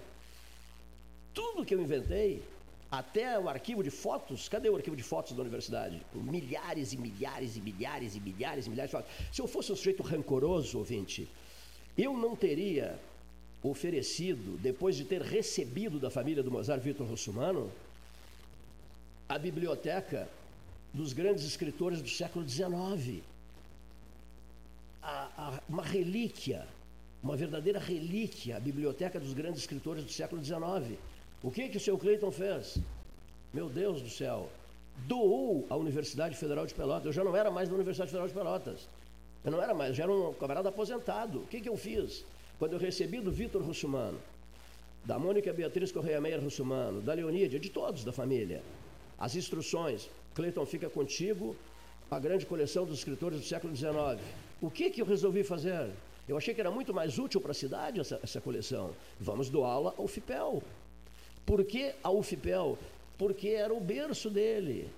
Era o berço dele. Professor emérito, doutor honoris causa, grande colar do UFIPEL, a esposa dele, diretora da Faculdade de Direito, ele, um dos professores mais eminentes da história da universidade. Por isso a UFIPEL. Por isso a UFIPEL. Então foi doada na gestão de quem? Do senhor Mauro Augusto Burker Delpino. Eu não guardo rancores. Eu posso ficar magoado, mas eu esqueço. E se tiver que entrevistar no dia seguinte, no mês seguinte, no ano seguinte, sou o primeiro a fazê-lo. Serei sempre o primeiro a fazê-lo. Eu, eu não guardo esse tipo de rancor. Mágoas a gente guarda. Puxa vida, por que o camarada fez isso? Destruiu o nosso arquivo. Por que ele destruiu o ciclo de palestras que trouxe Darcy Ribeiro, Lula, Brizola, celebridades nacionais, eh, o, o, o, o doutor, me ajuda Gastal, do coração, o doutor, o primeiro transplante cardíaco feito no Brasil. Eh, eu não consigo guardar tudo, né? Mas Todos eles chegaram aqui pelo 13 horas, pelo 13 horas, perdão, passe a borracha. Todos chegaram pelo ciclo de palestras da UFPEL, que era a vitrine da Universidade Federal de Pelotas. Essa vitrine foi derrubada. Derrubaram essa vitrine. Né, eh, em Zerbini. Não, não, não, doutor, doutor Euríclides, né? Então, então só, só para fecho, olha aqui, ó. É casa aberta, pessoal. Enquanto eu estiver aqui, o Gastalho estiver aqui, nós estivermos aqui, casa aberta. Casa aberta. Sem rancores, pessoal. Não fiquem achando que falou o falou Osmar Terra, agora o 13 está do lado do Osmar Terra. Não, não. Venham se contrapor ao Osmar Terra. É simples, é só chegar ou pelo palanque, é melhor pelo agora pelo telefone, né? pelo, pelo, pelo telefone você sobe no caixote e dá o seu recado.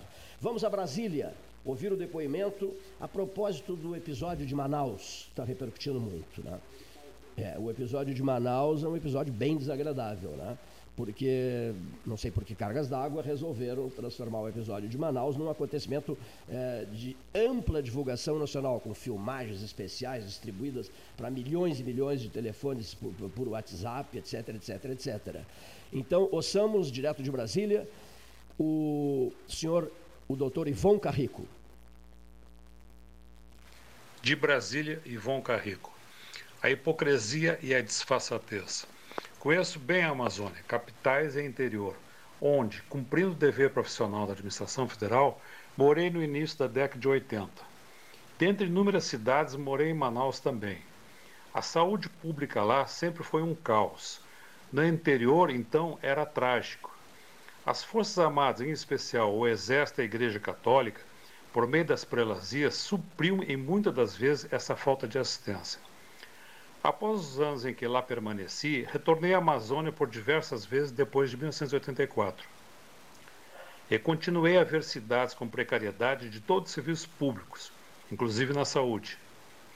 O Arthur Vigílio Neto, atual prefeito de Manaus, reeleito em 2016, é um político do PSDB, diplomata, que foi deputado federal, senador, líder do governo FHC no Congresso no período 95 a 2002 desse governo. E ministro, sim, com assento no Palácio do Planalto. Esse senhor, que despachava diariamente com o então presidente da República, teve um poder descomunal na era FHC. Entretanto, desconheço as contribuições dele para melhorar a vida dos seus naquela região, nesses anos dourados em que o PSDB surfou na onda. Agora vem se vitimizar e posar de vestal reclamando do governo federal ante o possível colapso da saúde de Manaus em face dessa pandemia? Ora, o governo federal tem se desdobrado para atender estados e municípios, inclusive o Amazonas e Manaus. Falar sobre inépcia federal nesse momento é indevido. Então, por que dar palanque a tanta. Muito bem. É, vamos ouvir agora, depois do, do Ivon Carrico, direto de Brasília, o professor Antônio Hernani Pinto da Silva, na hora oficial Ótica Cristal, 14 horas 20 minutos, 13 horas, Palácio do Comércio. Salão Amarelo. Boa tarde, Cleiton Rocha. Boa tarde, Paulo Gastal. Boa tarde, ouvintes do Pelotas 13 horas. Eu quero hoje dizer algo que eu venho já há algum tempo pensando em dizer e que acho necessário ser dito. Durante a Segunda Guerra Mundial, embora o bombardeio incessante dos alemães sobre Londres, a rádio BBC nunca calou. E se destacava na rádio BBC um jornalista que era gaúcho, de família inglesa, e que passou a transmitir a Segunda Guerra Mundial, inclusive do fronte, onde estavam as forças brasileiras.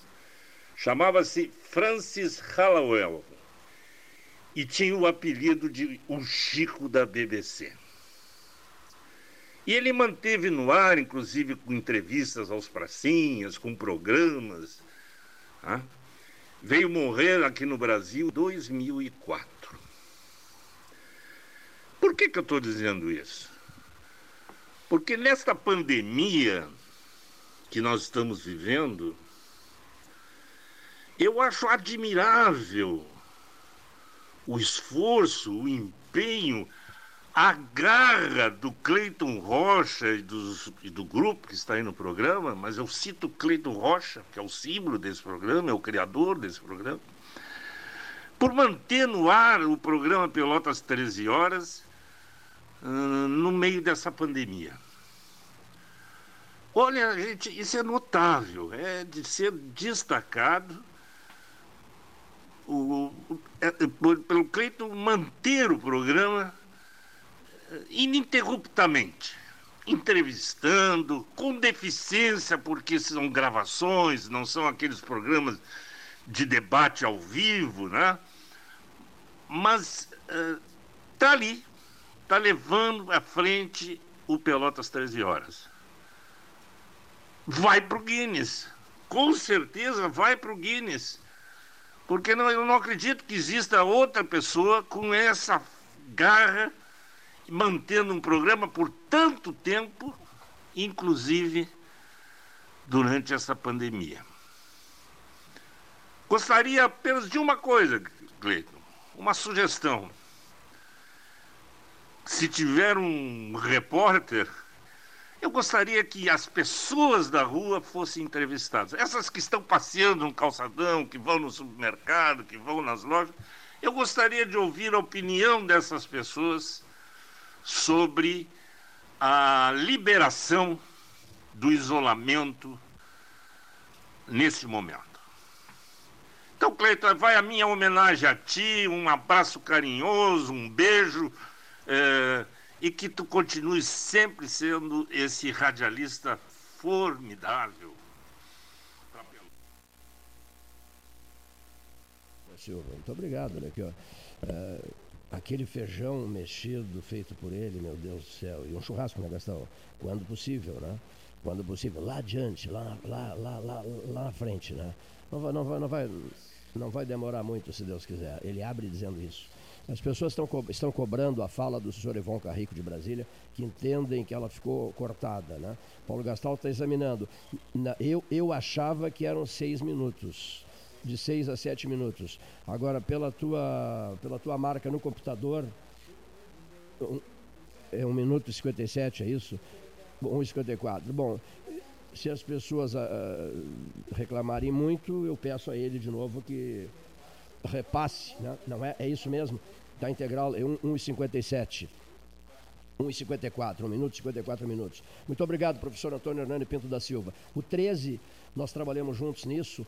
O 13 cuidou daquela falta de luz durante uma semana. E foi uma transmissão histórica. Estamos fazendo de novo a mesmíssima coisa, porque isso faz parte da história do programa, né? Seriedade, né, credibilidade e, transmitir os, os, grandes assuntos, as grandes pautas com total liberdade de expressão, o que é feito por todos aqui. Tem gente, tudo que é partido político aqui né, junto à mesa de debates do 13. Absolutamente livre, livre a não poder ser mais livre. Eu vivo dizendo, o dia que não for mais possível conviver com a liberdade da palavra, com a expressão da palavra, as pessoas expressarem o que sentem, nós não temos por que continuar aqui, não temos mais razões, nenhuma razão para continuar aqui. Eh, jornalista Jonathan Costa da Silva, direto da capital do Rio Grande do Sul, Porto Alegre. Boa tarde, Cleiton. Boa tarde, amigo dos, do Pelotas 13 Horas. Sempre uma satisfação participar do programa, falar com os amigos para essa audiência tão qualificada. Né? Esse 13 Horas histórico, né? mais de 40 anos de atuação, agora de uma forma diferente. No 13 tem várias nuances de, de, de, atuação, né? Seja no estúdio, seja em, em, em diversos países, seja nas, nas, nos grandes projetos que o Cleiton liderou e agora também enfrentando essa pandemia, mas sem deixar de, de levar a informação para o ouvinte, sem deixar de, de, de ter essa participação, de ter esse debate sobre os temas pertinentes do nosso cotidiano, vírus que nos, nos deixa nesse isolamento né? Um, um, um vírus, uma pandemia aí que, que tem desafiado muito as organizações, né? tem desafiado muito o governo federal, principalmente, que parece que ainda não achou o tom para o enfrentamento dessa pandemia. Né? A gente tem casos de, de, de, de infectados crescendo a cada dia, então a gente caminha, diferentemente do que alguns agentes políticos têm afirmado sobre o declínio da doença, eu acho que a gente caminha para o aumento dela, então a gente tem que aumentar uh, os cuidados, a gente precisa naturalmente ter essa, essa, esse zelo e, e, e seguir as orientações da, dos especialistas sobre os hábitos de higiene e tudo mais.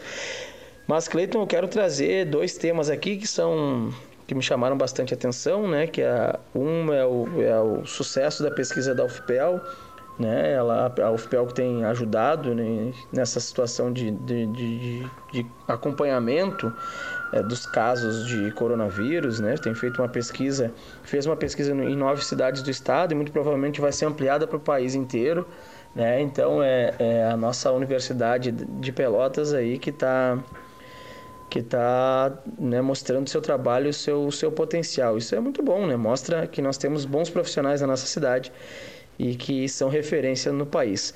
Cleiton, também eh, essa pandemia tem causado é, muitos, muitos transtornos, né? A indefinição do futuro tem causado alguns impactos gigantes e um deles é no futebol. Essa semana começa e intensifica a discussão sobre como vai ficar o futebol daqui para frente. E a discussão maior não é sobre só o jogo em si, né? A bola rolando, é sobre o futuro dos clubes, da economia dos clubes, dos profissionais que, que dependem desses clubes.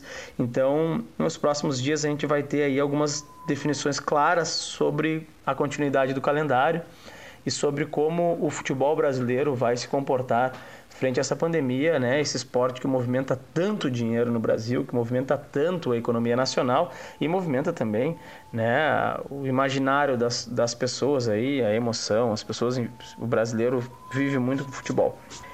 Amanhã a gente está de volta, Cleiton. Um forte abraço a todos, um forte abraço aos ouvintes do 13 Horas e reforçando o nosso pedido, né, para que quem puder ficar em casa, fique em casa e quem e quem né, que tome os cuidados e amplie aí os hábitos. 13 horas, participando nesta quarta-feira, com cara de segunda-feira. Né, temos na, mais uh, participação do Dr. Valdemar Ilau Barbosa, médico, Dr. Simão Orlando Alpen. Né. Vamos ao Fábio Chério de Moura e depois o Dr. Renato Varoto. Boa tarde, Pelotas 13 horas. Boa tarde, meus amigos Cleiton, Paulinho e ouvintes. É sempre um prazer muito grande voltar a ter essa oportunidade de falar com vocês. A pauta de hoje, pelo que me pediu o amigo Cleiton, é sobre as expectativas para o mês de maio que, que está se aproximando e os seus reflexos no nosso atual estágio de convivência. E antes de mais nada, quero voltar ao que eu já disse lá, acho na primeira gravação que eu fiz, Cleiton, que é ressaltar o fato de que a minha formação é de advogado. E como advogado eu não entendo nada de virologia, não entendo nada de medicina. Portanto, eh, eu não tenho as condições técnicas de opinar sobre o assunto. E foi por isso, e também por ser uma pessoa que ainda entende que a ciência é o único caminho que existe e que nos possibilitará vencer essas atuais dificuldades, e por ter a mais absoluta convicção que as universidades são ambientes de uma respeitável produção científica, eu fui atrás do que disse o comitê interno criado pela UFPEL para o acompanhamento da evolução da pandemia. E no último dia 21, o referido comitê aponta uma contrariedade com o término das medidas de isolamento social e de quarentena, até que se tenha uma maior clareza da evolução da pandemia e uma melhor preparação do sistema de saúde para que se venha a receber aqueles que sejam infectados e necessitem de internação hospitalar. Esse documento elaborado pelo comitê tem números uh, que são bastante precisos e que indicam os efeitos da paralisação nesse momento do isolamento uh, sobre a necessidade de, de leitos. Ora, uh, se um comitê científico vê a necessidade de que se mantenha o isolamento, eu não me sinto autorizado a postular qualquer coisa diferente. E além disso, vamos ver uma coisa empírica, né, baseada na nossa experiência nos anos anteriores, o início do inverno é sempre um período, Cleiton Paulinho, de hospitais lotados. E de hospitais lotados por força de problemas respiratórios. Todos os anos a gente vê capas dos jornais de Pelotas, dos jornais de Porto Alegre, tratarem desse assunto: ausência ou insuficiência de meios de tratamento para os problemas respiratórios que se agravam com o inverno. É sempre a foto de uma criança no colo da mãe com um respirador, com uma máscara de oxigênio. Ora, se isso é corrente em todos os anos, não seria de se esperar que também ocorresse esse ano? E se esse agravamento vier a ocorrer, conjugado com o tema da pandemia, nós não teremos um quadro trágico beirando o caótico em nossos hospitais?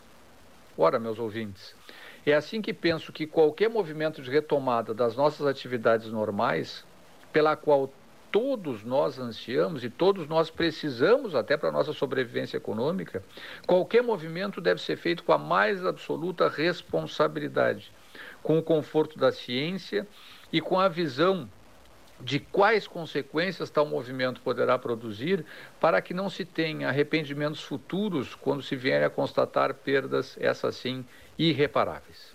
Era isso por hoje, um forte abraço para todos e cuidem-se. Muito obrigado, amigo Fábio Scherer de Moura, também integrante da equipe aqui da mesa de debates. Vamos ao doutor Renato Luiz Melo Varoto.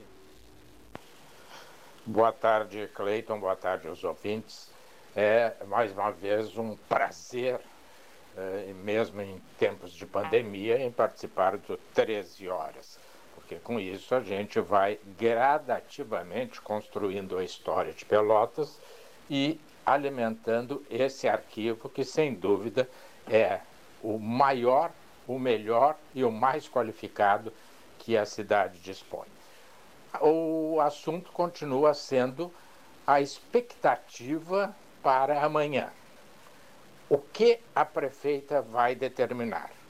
Depois do consagrado nacionalmente estudo da Universidade Federal de Pelotas, uh, elogiado como da maior respeitabilidade por vários especialistas que eu tive a oportunidade de ver na televisão, uh, de, de nomes eh, internacionalmente reconhecidos, eh, eu vejo com muita preocupação uma abertura indiscriminada. vejo com muito risco simplesmente abrir as portas, porque quem é que vai controlar? Como é que vai ser? Ontem, na Praça Coronel Pedro Osório, como tu sabes onde eu moro, de frente à casa da prefeita, que também mora aqui, num edifício, só que ela numa esquina, no meio da quadra ou na esquina, eu vi um grupo de guardas municipais, deviam ter uns 16, 17, não contei bem, mas em torno de 15 a 20, conversando, todos, todos, sem máscara. Ora, se os guardas municipais estão sem máscaras, com que autoridade eles vão cobrar da população? E como é que nós vamos ficar se cada um resolver sair uh, soltando as suas gotículas por aqui, por ali, por acolá? Eu creio, e me pareceu, que se tratava de um treinamento, mas mesmo em treinamento, já que há um grupo novo de guardas, e, todos sabem o maior respeito que eu tenho pela Guarda Municipal, fui seu comandante, fui seu uh, coordenador e acho que eles fazem um trabalho magnífico, mas o exemplo tem de vir daí. Por isso, reitero meu apoio à prefeita nas medidas de contenção do entusiasmo. Tem que abrir? Tem, mas com muito cuidado, parcialmente para garantir os empregos, mas de nada adianta ter empregos e não ter vida. Eu sempre digo que o maior valor que o homem tem é a liberdade, que, aliás, é fortemente defendida aqui no 13 Horas. Mas sem vida eu não posso exercer a liberdade e não preciso de emprego porque eu não vou trabalhar. Se puder, se tiver méritos, trabalharei lá do astral, mas aqui não. Uma boa tarde e estou sempre à disposição.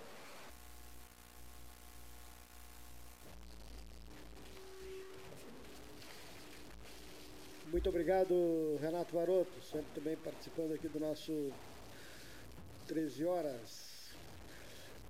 Vamos a mais um áudio? Vamos ao Dr. Simon Orlando Halpen.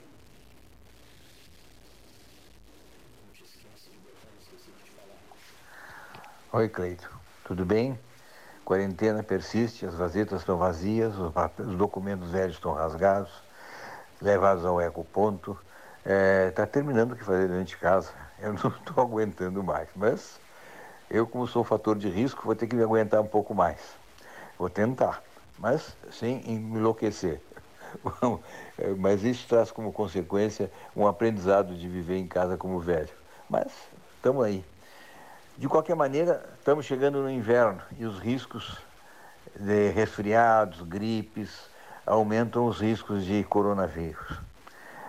Nós temos que diferenciar bem esse tipo de moléstia, que são assemelhados nos sintomas, mas difíceis às vezes de diferenciar decisivamente. O resfriado é uma coisa, gripe é outra coisa, coronavírus é outra coisa e outras viroses são diferentes, apesar de as sintomatologias serem muito parecidas. Os vírus são outros. Atualmente nós estamos convivendo com um novo fenômeno, que é essa pandemia, já tivemos isso né, a nível mundial em algumas outras oportunidades e todas elas acabaram terminando. Mas, consequentemente, não deixa de ter alguns malefícios, algumas marcas, entre elas a mortalidade. É bem verdade que estatisticamente não chega a ser significativo, mas a, a, a estatística é fria, ela não tem sentimento. Morre alguém, para a família é um terror. Ah, mas morreu mais um para os outros. E é assim que funciona, infelizmente é assim que funciona ou assim que deve funcionar. Consequentemente, nós temos que analisar algumas coisas. Acho que ninguém está imune decisivamente. De uma maneira geral, a grande maioria das pessoas estão contaminadas ou estarão contaminadas, porque o vírus vai persistir. Tu sai para a rua, tu tem chance de tomar algum contato com o vírus. Sair para dentro de casa também deve ter vírus não deve ser tão imune dentro de uma casa, mas a incidência, a quantidade, vamos chamar de quantidade, vai ficar melhor. A carga viral é muito menor, possivelmente deixa a gente mais a, resguardo. Temos que aprender a conviver com isso. É, a vacina vai ser a solução. O fato é o seguinte, que um grupo enorme de pessoas que são contaminadas, estas não terão a doença. Um grupo pequeno ou menor bem menor provavelmente, é, terá a doença de uma maneira benigna, vamos chamá-la assim. E a outras terão a tendência de ter que ser hospitalizadas e internalizadas. Esse é o grande problema, porque esta poderá matar ou não.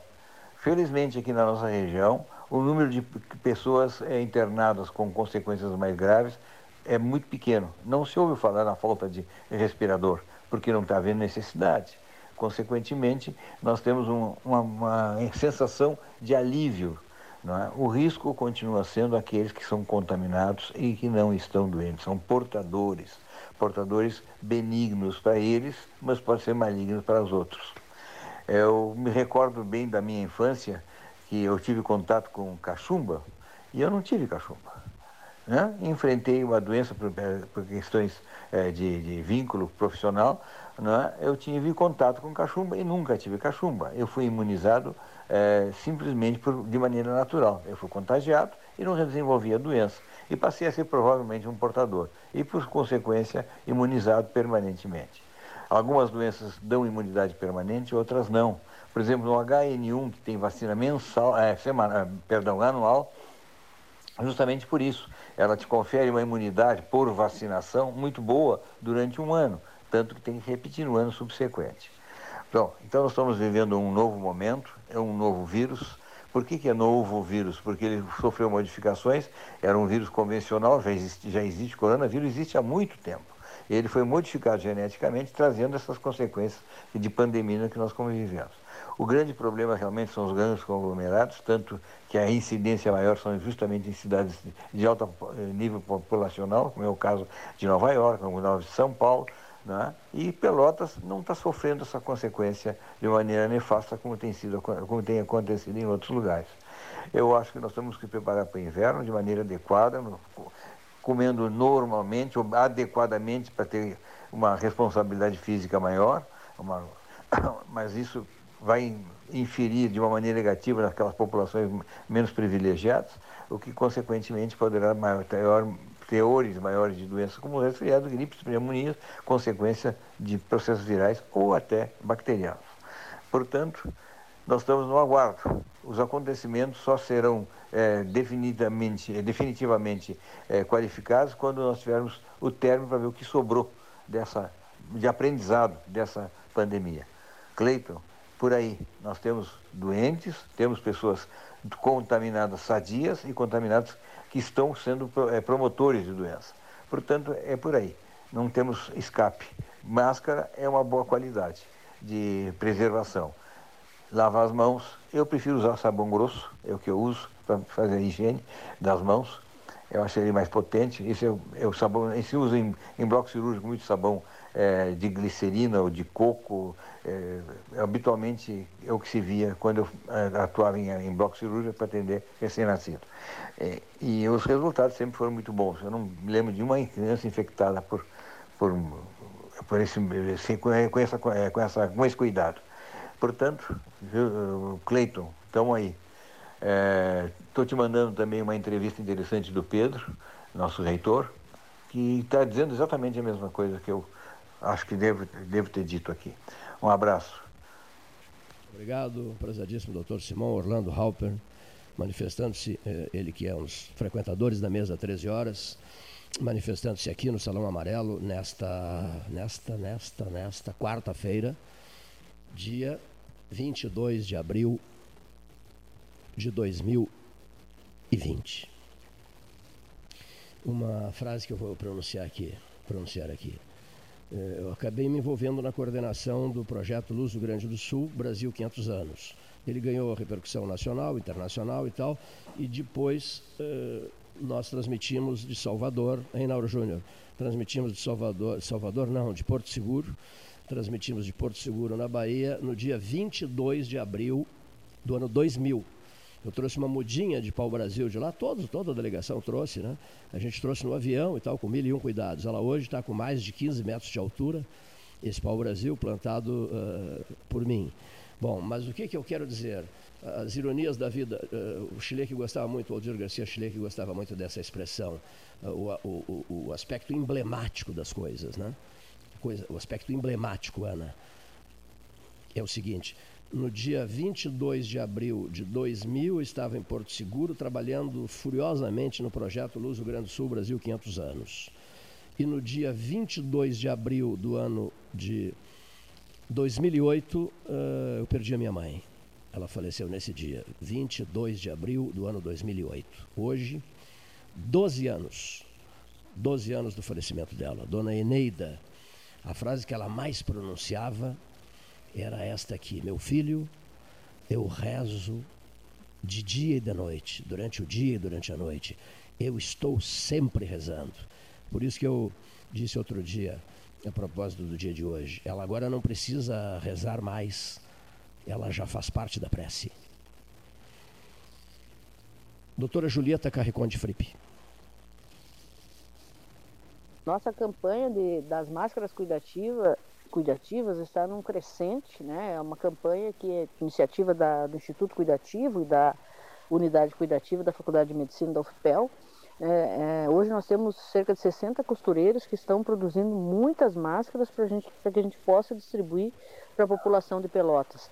E, considerando que eu pessoalmente não, não acho interessante a abertura do comércio nesse momento, mas considerando que isso vai acontecer, eu faço um apelo aí, né, para que a gente possa ampliar a produção de máscaras, os empresários que possam doar é, recursos, que possam doar insumos, que possam, façam um apelo também a, a outras pessoas que se voluntariem para para costurar uh, e ajudar na produção de máscaras para que a gente consiga cobrir rapidamente uh, toda a cidade. Precisamos de 300 mil máscaras, isso é uma quantidade muito grande, né? E tem que ser rápido, porque uh, o vírus já está na nossa comunidade e, e, a proliferação é muito rápida a partir do primeiro, segundo, terceiro, a partir principalmente do, do, do caso número 50, né? Então aí o crescimento é exponencial. Então precisamos nos proteger. Vamos seguir o exemplo da República Tcheca, uma população de mais de 10 milhões de habitantes, onde foi obrigatório o uso de máscara, e acho que Pelotas tem que decretar a obrigatoriedade, né? onde todo mundo que saía para a rua tinha que usar máscara. E o que, que resultou disso? Somente, somente né, comparativamente aos outros países, 80 óbitos né, na República Tcheca. Eles achataram a curva muito rapidamente é, e basicamente pela iniciativa do uso de máscara. Então, Pelotas pode ser um exemplo, como tem sido exemplo de tantas ações positivas né, na área da saúde e tantas outras frentes. Né? Então, nós temos uma comunidade de empresários e pessoas que se podem se voluntariar para ajudar a produzir máscara. Então, faço um apelo aqui, Cleiton, para que a gente, né, agradecendo inclusive a, o espaço do 13 Horas, que tem nos ajudado nessa campanha, para que a gente potencialize a, a oferta de máscara é, para que as pessoas possam se proteger, proteger a si mesmo e proteger aos outros, né? Porque quanto mais gente com máscara, menos o vírus vai circular e, e, e, as pessoas, menos pessoas irão desenvolver a doença ao mesmo tempo. Então, é, a nossa campanha tem hoje, a gente está produzindo uma, em torno de 3 mil máscaras por semana e estamos distribuindo em ações é, ações que possam uh, atingir um maior contingente de pessoas, inclusive com maior vulnerabilidade. Hoje terá uma ação no bairro Dunas, né, em parceria com a CUFA, amanhã no bairro Navegantes e na sexta-feira faremos ações no comércio. Então, mais uma vez, agradeço o espaço e peço aí para os nossos empresários, para a comunidade em geral, para as costureiras que estão querendo contribuir, para somarem, para que a gente possa chegar aí a pelo menos 100 costureiras produzindo máscaras para a nossa comunidade e assim, com certeza, estaremos prevenidos. Muito obrigado, doutora Julieta Carreconte Fripe. É, na, na, na, operação uh, 100, no projeto 100 costureiras, uma centena de costureiras, para que se alcance 300 mil máscaras. É possível? Sonhar alto demais? Já imaginaram o resultado disso depois? Se nós conseguíssemos que cada pelotense usasse uma máscara? Pense nisso. Ajude. Ajude. O pedido que eu faço aqui, de peito aberto. Ouçamos o depoimento do Dr. Siloter Iribarren, engenheiro Siloter Iribarren, ao 13 horas. Prezados ouvintes do programa 13 horas, boa tarde. Estamos vivendo em Pelotas, e não só em Pelotas, todo o Brasil. É uma polêmica sobre a abertura ou não do comércio, mas vamos vir para Pelotas, que é a cidade onde moramos, a cidade que gostamos, a cidade que amamos. Ah, para mim, lendo e observando e ouvindo as pessoas nesses últimos dias, e, agora que está para sair o decreto da prefeita municipal, eu tenho entendido que existem três grupos. Um grupo favorável a abrir o comércio, que são os comerciantes, que precisam abrir o comércio para pagar, para viver e para pagar seus funcionários. Não tem como pagar se não, se não trabalhar. Já estão com dívidas.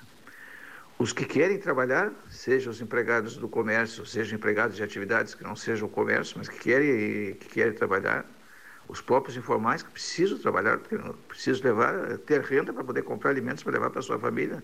Não tem como sobreviver, é bem diferente os que têm emprego garantido e renda, independente de abrir comércio ou não, que estão em casa. E o terceiro grupo, os que querem ficar em casa. E tem um grupo que, logicamente, que tem que ficar em casa, que é o grupo de risco. Isso não há a menor dúvida disso aí. Agora, a grande pergunta e o grande pensamento meu sobre isso é o seguinte: as pessoas que não querem que abra o comércio, que querem ficar em casa, têm um direito de ficar em casa. Se não quiser, se é empregado da iniciativa privada e não quiser trabalhar, não vai trabalhar. Vai ter que, depois vai ter as consequências. Se é do serviço público, realmente recebe o salário sem trabalhar e não, não acontece absolutamente nada. Mas as pessoas que querem ficar em casa querem que os supermercados continuem abertos, querem que as farmácias continuem abertas, querem que os postos de gasolina continuem abertos, querem que os produtores rurais continuem produzindo alimentos, querem que os caminhoneiros sigam transportando os alimentos, querem que o transporte urbano continue funcionando, querem que os táxis e os motoboys continuem trabalhando, querem que os trabalhadores da energia, da água, da telefonia, da segurança, do delivery continuem trabalhando. Então, essas pessoas, essas empresas, essas atividades econômicas e todas as pessoas que trabalham nessas atividades econômicas, ou trabalham no setor de serviços como água, energia, é, lixo, pessoas que trabalham recolhendo lixo, esses todos têm que continuar trabalhando. Esses não têm risco, esses não têm problema de saúde. Esses precisam trabalhar para que eu possa ficar em casa. Para esses não tem problema. Atende às minhas necessidades pessoais. Eu fico em casa, tenho salário garantido e todo o atendimento. Pessoal, me desculpe, é muita hipocrisia, é muita hipocrisia. Por que, que não fecha tudo então? Fecha tudo, fecha supermercado, fecha farmácia, fecha posto de gasolina, se essa é a tese do risco. É, então vamos fechar tudo, supermercado, posto de gasolina, farmácia, produtor rural para, não precisa trabalhar mais, não precisa produzir alimentos, caminhoneiro também não precisa transportar, e nós ficamos em casa. A população tem que estar por conta disso. Uma coisa é o cuidado que deve ter, o tempo de abertura, distanciamento que tem. E quem não quiser ir trabalhar, não vai. Mas deixa as pessoas que querem trabalhar ir trabalhar para terem renda. Como é que nós vamos sustentar essa população? Como essa população vai sobreviver? Como é que vai ter alimentos para levar para sua família se não trabalharem? Eles não têm salário do Estado, eles não têm salário da União, eles não têm salário da Prefeitura, do município. E como é que vão sobreviver Prefeitura, Governo do Estado e União se o comércio não abrir, se a indústria não abrir, se o serviço não abrir, que não tiver arrecadação de impostos? O dinheiro tem árvore. Se não tiver impostos, como é que paga o funcionalismo público? Como é que atende a saúde? Como é que atende a educação? Então, pessoal, vamos pensar que nós precisamos voltar à normalidade aos poucos, mas tem que voltar, não há a menor dúvida disso. Porque o vírus, segundo o que diz, era, era o pico era abril, o pico é maio, o pico é junho, o pico é julho, o pico é agosto, ninguém sabe quando é que é o pico. E nós vamos ficar todo mundo dentro de casa, parado. Então vamos parar tudo. Parar tudo, não precisa ninguém, não precisa produzir alimentos, não precisa ter farmácia, não precisa ter alimento, não precisa ter nada. Então, essa é a minha avaliação. O grupo de risco realmente não pode ir. E os outros têm que ter cuidado. E quem não precisar com urgência comprar no comércio, não vai. Está colaborando. Agora, quem precisar comprar, tem que ir. Como vai fazer? Vai ficar em casa? Se precisa comprar alimentos, se precisa ir no supermercado, se precisa ir na farmácia, se precisa comprar uma roupa. Então, essas são as minhas colocações, a minha avaliação, respeito às opiniões de todas as pessoas, mas vejo que há muita hipocrisia em algumas pessoas e acho que tudo tem que ficar parado, mas o serviço que ele presta para ficar em casa, esse tem que continuar em atividade. Boa tarde a todos. Boa tarde, Gero Siloter Iribarren, conversando com a equipe 13 horas, fazendo um balanço né, do que, é que, está acontecendo no contexto comunitário. Né? Eu quero Antes da próxima manifestação, quero fazer um registro. Hora oficial Ótica Cristal, 14 horas e 54 minutos. O registro é este, ó. Já estamos em contato com o Dr. José de Jesus Peixoto Camargo, o famoso Dr. Camargo, cujo histórico foi, foi no ar destacado pelo ex-ministro Osmar Terra, no início do 13 horas de hoje. Só para o ouvinte ter uma ideia, o Dr. Camargo vai participar das 12 horas científicas. Formou-se em medicina na URGS em 1970, especializou-se em cirurgia torácica na Clínica Mayo nos Estados Unidos, pioneiro em transplantes de pulmão no Brasil, idealizador do Centro de Transplantes da Santa Casa de Misericórdia de Porto Alegre, dirigida por ele hoje. Escreveu vários livros de especialização, é membro da Academia Sul-Rio Grandense de Medicina desde 1993, membro da Academia Nacional de Medicina desde 2010. Trocamos vários telefonemas, eu quero saudar o Pedro Piegas, que foi quem facilitou a conversa com o tio dele, o Dr. Leopoldo Piegas, e o, o próprio Pedro me disse, olha, o tio Leopoldo gostou muito de ti e tal, e, e quer continuar conversando contigo e quer jantar contigo lá em São Paulo. Aí ontem nós trocamos vários telefonemas à noite e ele falou muito do doutor Camargo. Cleiton, não esqueça do Camargo. Né? Aí por isso eu pedi ao ministro Osmar Terra, o ex-ministro Osmar Terra. É, José de Jesus Peixoto Camargo, né, que é o responsável pelo pioneirismo no transplante de pulmões no Brasil. Ele é muito amigo do doutor lá do INCOR, do Dr. Leopoldo Piegas, que conosco conversou programa, numa participação extraordinária no dia de ontem. Então, uma das próximas entrevistas será do membro da Academia Nacional de Medicina, eh, Dr. José de Jesus Peixoto Camargo, que aceita participar das 12 horas científicas. Dr. José Fernando Gonzalez, tradicional integrante da mesa de debates do 13, o homem de fala fácil, né? Dr. Gonzalez, ao microfone do 13 horas. Boa tarde, 13 horas.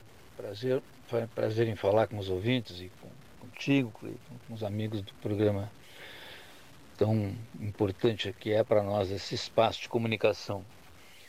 Eu acho que, é, eu continuo achando que nós estamos vivendo uma crise política por dentro da crise do, do vírus. Ah, nós, na verdade, estamos experimentando um momento de rara instabilidade política. Né? Semana passada, na verdade no final de semana, o ex-deputado Roberto Jefferson, numa live, ele fez acusações gravíssimas contra o presidente da Câmara, o presidente do Senado, alguns ministros da Suprema Corte, denunciou que estaria em curso um golpe contra o presidente da República, um golpe para destituí-lo de, de poderes, né? mais do que já foi destituído, porque na verdade, é, como disse ontem também numa, numa publicação aí o Magno Malta, já estamos num parlamentarismo branco a certo ponto, quando o Supremo Tribunal Federal disse que os governadores e os prefeitos podem fazer o que bem entendem com relação a isolamento e a políticas locais de de fechamento do, do comércio e da indústria e que o governo federal não poderia se contrapor a isso. Né? Isso é uma coisa que num, num Estado presidencialista é, chega a ser chocante, né? porque há momentos em que o governo central precisa de uma política de, de instrumentalização dessa questão da crise. Né? Mas, na verdade, nós estamos vivendo hoje várias indecisões. Uma delas é, se refere ao próprio vírus. Ah, e essa indefinição sobre o próprio vírus é como isto irá acontecer amanhã, como será o mês de maio. Acho que um dos maiores erros que o ministro, ex-ministro Mandetta cometeu foi estabelecer um pra, uma previsão longa demais. Dizer no início, como disse, a previsão é, de mantermos um confinamento ou um isolamento social vai até agosto, setembro, é muito tempo. Nós todos queremos que volte. E as, as cidades, os estados estão flexibilizando a quarentena. Entre nós é assim também. Vamos flexibilizar e vamos aos poucos deixar as coisas acontecerem. Ou seja, vamos voltar a conviver.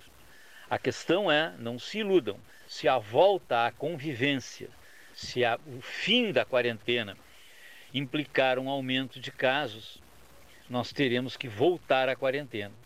Por isso fica esta mensagem de que mesmo não havendo mais a quarentena, mesmo reabrindo o comércio e reabrindo a indústria, que cada um de nós continue se cuidando como convém. Doutor José Fernando Gonzalez, muito bom, Albuquerque Barros, muito bom. Precisamos confeccionar um número de máscaras de 300 mil. 300 mil. É difícil, sabemos que é difícil, mas vamos tentar. Vamos tentar. Vamos tentar. Não é fácil, realmente não é fácil, mas vamos tentar. Teremos a visita de costureiras aqui, certamente no 13 horas de amanhã, e vamos lutar por esse número de máscaras de, de 300 mil. De 300 mil. É, possamos o depoimento do nosso prezadíssimo comentarista Silvio Chaigar.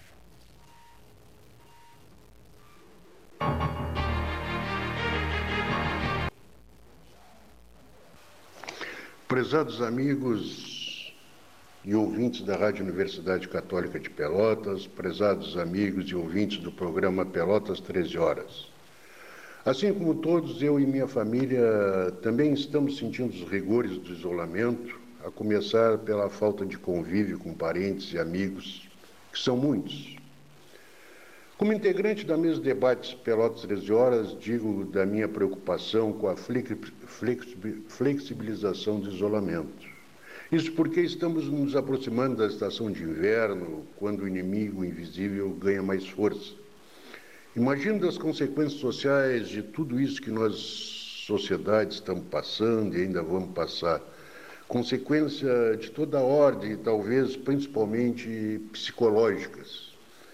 Agora, colapso social é começarmos a ver e sentir o desaparecimento de muitos amigos e parentes por imprudência ou até por impaciência o isolamento é uma coisa necessária e todo mundo está passando por isso. E nós, que estamos entrando aqui no, no hemisfério norte, nessa parte toda de inverno, de, de, de, de, frio, de umidade, nós vamos sentir mais do que os outros que já passaram por isso. Por isso, se eu puder humildemente dizer alguma coisa, eu digo o seguinte: quem puder, que fique em casa e, se precisar sair, use máscara e use luva.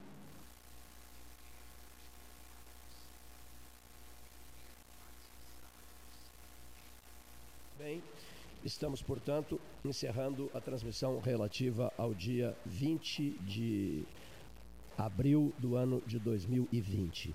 Estaremos de volta amanhã a partir das 13 horas. Boa tarde.